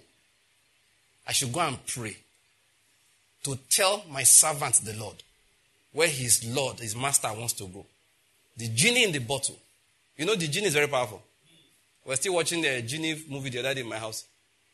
Aladdin. Genie is very powerful. Genie can do almost anything apart from kill people, make somebody fall in love, and bring back somebody from the dead. That's what the genie said. All right? Yet, do you know what? He's a servant to whoever holds the lamp. That is how we treat the Lord now. Jesus, Jesus, come out of the lamp. Jesus, Jesus, come out of the lamp. Jesus, Jesus, and you come out. Master, what can the genie do for you? Take me here, bring me money. That's how we behave. That's how you open your mouth and say, Let better go and pray. Let God speak to you. That you are going to tell God what He's going to say. You are the master, He's the genie. But you know what? It's the other way around? He decides where you can go. He can come one day and say, Sorry, oh, you can't be friends that guy. Oh. Two of you, you can't be friends after today. Lord, what do I tell you? Write him tomorrow. Say you and him are no longer friends. And you are both guys. I mean, they are just in a football and they play or they do business together. Because he write him that, I beg, you, are, you want to face your life. You don't have time for all this hanging out together again. I'm not talking about marriage, oh, just friendship. That's why I use um, a man to another man. Because in Nigeria, we don't do the crazy things some people do. You know, that kind of thing. So the point I'm making is that, see, what will happen, what, what, what we do is that we don't take, we don't go to him to seek, what are you saying? Because we don't fully trust. As somebody will tell you, look, you can't tell me God is faithful if he's only faithful in your geographical location. That's the kind of thing I'm saying. People come and say, uh, God is so faithful. I say, what, what faithfulness are you talking about? What faithfulness? God had to be faithful to raise you $10,000 at the cost of dollars because your wife is pregnant? If he was really faithful, you take him to, take your wife to, where well, go here, Park Lane. There are so many beautiful private clinics in town that God can faithfully deliver that baby for you in his faithfulness. But no, that's not what you mean. That's not what you are looking for. We know what you are looking for. Listen, I'm telling you about dangerous things.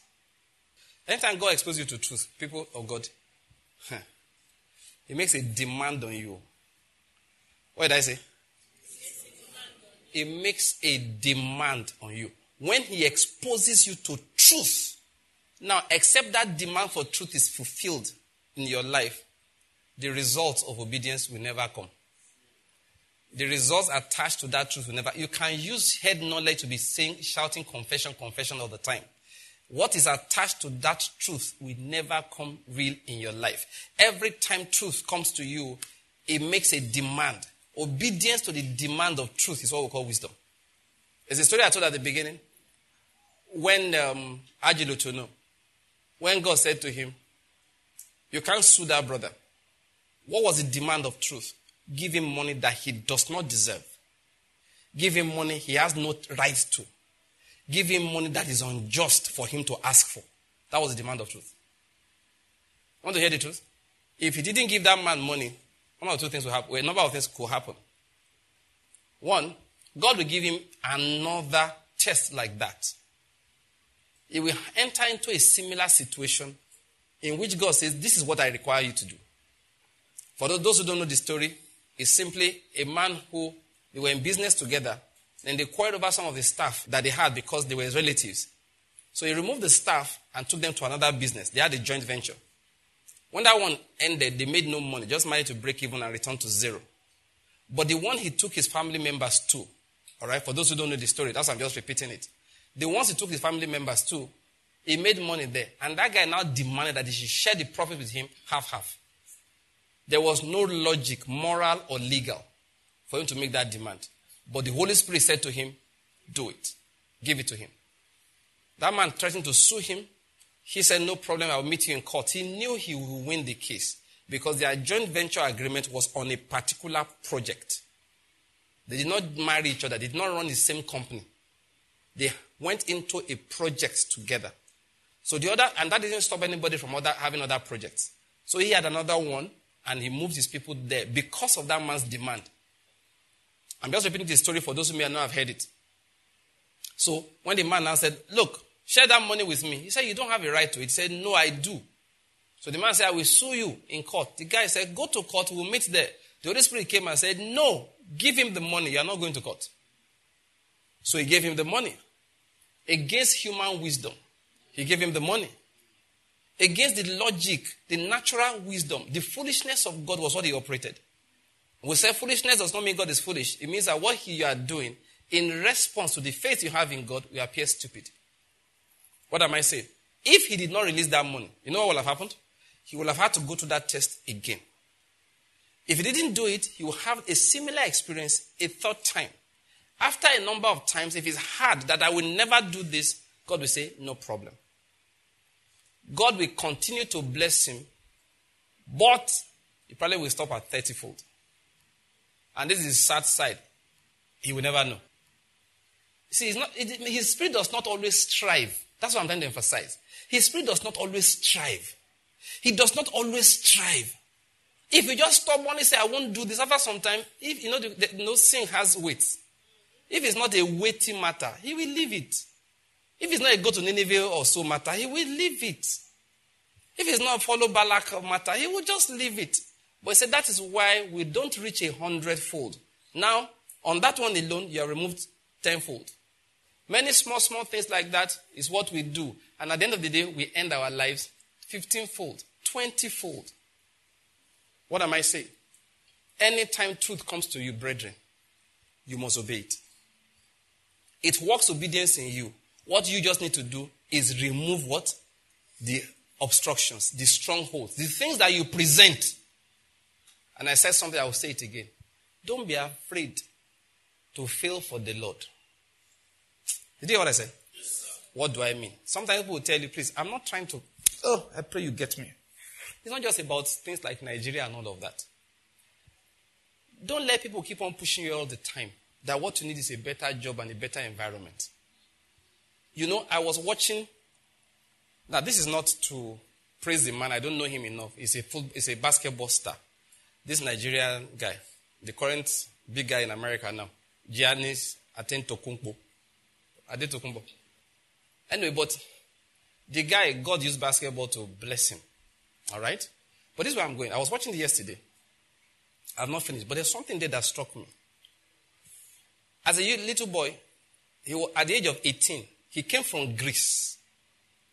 So they picked him in the what they call their draft. He was number 15 pick. And they picked him for a, listen to this, oh, a basketball team that was dying. Milwaukee Bucks. I think it's still there. Those of you know basketball. It's still with them, right? So he was determined. The guy was always in the gym. playing, playing, exercising, building, doing everything. His own is that look, he just wants his family to be able to come over. His, his dad, his mom were still in Greece. So it was based on his being a basketball player in the US that he got visas to come over. So that was one breakthrough for him. He played so hard, but you see, they never used to win anything because his team was very bad. But he was winning small awards, like most improved. He will win it. And he said he's going for most valuable player. I hope you're getting my point. So he kept on working hard. I've got people look at me, this rising star, this boy is just rising. And the guy was doing, in fact, Kobe Bryant loved him before he passed on. They just loved this guy. He was just improving and improving. So he began to win awards. One, somebody asked him that you can't be most improved next time. He said, why not? He said, maybe you can win MVP. Say, if I win the MVP, I will be the most improved. Had the interviewer said, I like the way you reason. And of course, he won the MVP either the following year or the year after. He kept improving. Yeah, there's one problem. His club was not winning major trophies, but he personally was doing fantastically. But of course, you're not the only one in the club. Now, this is what I'm talking about. They now told that what everybody has done is that they will leave that club once their initial contract expires. They will move to a big club that's doing well. And those ones, of course, you know the way it is now. They will buy you now. Ah, who, want, who want to buy an MVP? They talk to the guy. Are you planning to do that? He reasoned. He said no. Why not? He said, is my family. Yeah. The guy said, No, I can't do this to them. That until they win a trophy, I'm not going. The guy said, No, I can't. When I listened to it, I said, This is why God promoted this boy. The guy said, No, they are like my family. He said, They took me when nobody else wanted me. He said, No, I'm not going anywhere. That's why I finished watching the video. I didn't, I didn't finish it. It was a documentary about him. I said, Look, this is why God blesses people. He said to them, He said, For me, money means nothing. So whatever they will give me next contract, I will take. Said, Why? I was nobody. They, they took me all the way from Europe. If they didn't bring to America, how will I reach here? I will not leave them because I'm looking for trophies. The guy said, No. We will win the trophy, we will win it from here. See, I didn't finish. I just saw that thing yesterday. That's one thing I want people to understand. You know, we have a life now where people are just looking for, eh, where, where, where, where go bless me, where go bless me, where go bless me, where go bless me. That's all they are thinking about. Listen, let me round off my message here. Let me tell you something. Until just tell yourself that if I'm going to fail, Lord, let it just be that I failed because I'm obeying you. If you, if you can't utter that statement, you won't succeed in this life for God. So that sometimes he will tell you, okay. They say, look, look, these are your opportunities. Go. You look and say, no. Ah, for certain reasons, this is where I'm supposed to be for now. And I've seen people do that thing again and again, and God has always shown himself strong on their behalf. Let me end my message here. Listen, truth will come to you, it will make a demand. It will make a demand concerning how you, who you will marry. I feel like saying some of you, your shakara in marriage, eh, is the reason why when you finally marry, you won't even be happy. You don't shakara everybody. Responsible man go they talk to you, you go they look and like, wait in carry come. You go look outside. That your eye, that's how to buy short-sightedness. After that, God won't let you see fire again. You are too short-sighted. Man came to look at, look for you. You are looking outside, waiting in carry come. I keep on adding this one to because there are a lot of foolish men around. He said, ah, that sister is very nice, but she has a lot of responsibilities. God will give you a sport girl that has no responsibility. I'm telling you.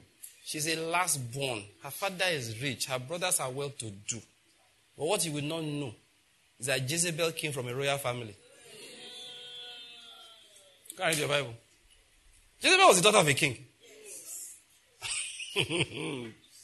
the one you finally marry, finish.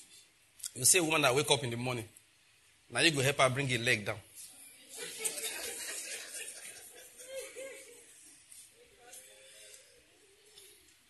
I've told you there are some things you don't say with your mouth.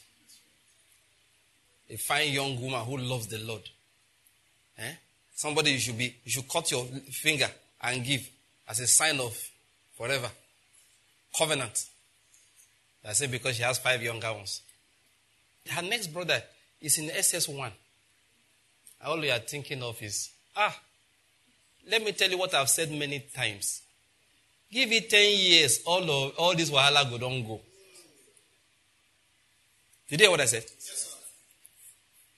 Give it 10 I'm, I'm not meaning, meaning 10 years. God just bless me. No. 10 years, all of you will stay one, three, three bedroom apartment. God will squeeze you inside there. He's testing you to see whether He will do you good at the end. Is that not what the Bible says? They will pay you bonus in the office. You will use it to buy JAMB form, pay school fees, project. Of course, your brothers who are of Satan, of course, you know them now. Those are your relatives. They are all satanic people. They will come and tell you that your wife has given you juju to chop. So That's how Satan people talk now. Because they are angry. Why? You did it, that time they were sharing land in the village, you did not buy. Why did you not buy? Because you had sense. Because between, you had your own responsibilities, of course. Between that and that woman's own that you married, which you carried because you're a man of God. I hope you get my point. Between her, uh, you, you, could, you couldn't afford it. And you had this sense not to put money there. How can you be laying foundation when you don't know where money to do German floor? where you come from? You know where your money is going. Please, brethren, let me tell you something. You will still own your house in this life. Okay, if, if I do, let me just use personal issues. I'll tell you about my father-in-law went to this village and all of that. For information, he built, here and his wife built their first house shortly before I married their daughter. I'm not kidding. They had not painted the house until, they painted that house for our wedding. You know why? He had 39 younger ones. Let me not talk about the one his wife had. His wife carried like four younger ones into her husband's house. All they were doing was serving people. One day my father just said something. He opened a bottle of wine. That time, that bottle was like 50,000 naira, like five, seven, six years ago. He said, I choose the kind of suffering I want to suffer. I have suffered. he said, Now, I don't care the price of the bottle. I will buy it and drink. It's over. Do you know when I couldn't drink anything? but it didn't stop him from getting to where God would take him to. I hope you're getting my point. You should marry a responsible person. As I God will give you to. I've told you, Jezebel is a royal girl, princess. To make it, for you to, for, let me tell you, I wasn't there, but I can suspect. Jezebel was fine on top of all of these things. Ah, what are you saying? Don't even see the way they paint her in all our cartoons. She had fake lashes. But that girl's heart was sold to Satan.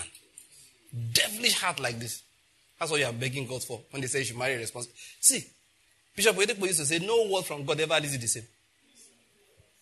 Said that is lifting you up or is bringing you down. Never this is the way he met you. Be looking for human wisdom to plan your life. I think I've said what I'm supposed to say today. Just there to help two boys there who are supposed to marry next month. Like this guy now. The way. Has he married? Oh, sorry. That's why you not say yes just now. okay, let me look for somebody to give that thing to. Who? The guy in purple. The guy in onion purple.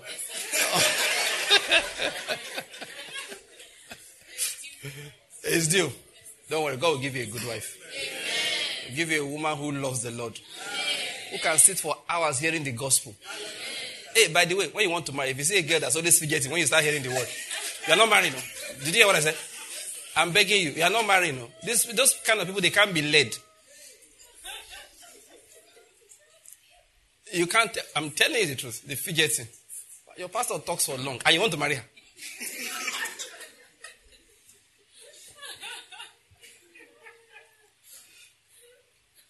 the Lord is good. So let me end it here, all right? The message I brought today is like, please, God is doing things. He's preparing us. Many people fall out along the way. They bail out on God before He has taken them to where He wants them to get to. And that's because God starts making demand. His word starts making demands of them. They need to make critical decisions. Sometimes these decisions will look foolish. But I'm giving you the word of the Spirit today. Until you make that decision, your life is on pause permanently. Let's bow down our heads and give a lot of thanks. Say, Lord, release the pause from my life. Help me. And of course, as I was speaking, each person was hearing his own word. As I was speaking, each person was hearing his own word. So, what I mean by that is just make your adjustments. Make your adjustments and your corrections. Make your adjustments and your corrections. Make your adjustments. Say, Lord, I will not grow weary following you. I will not turn back. No matter what may be the demand of knowledge, the wisdom I'm to obey, I ask for grace to obey it. I ask for grace. I ask for grace. I ask for grace. I ask for grace.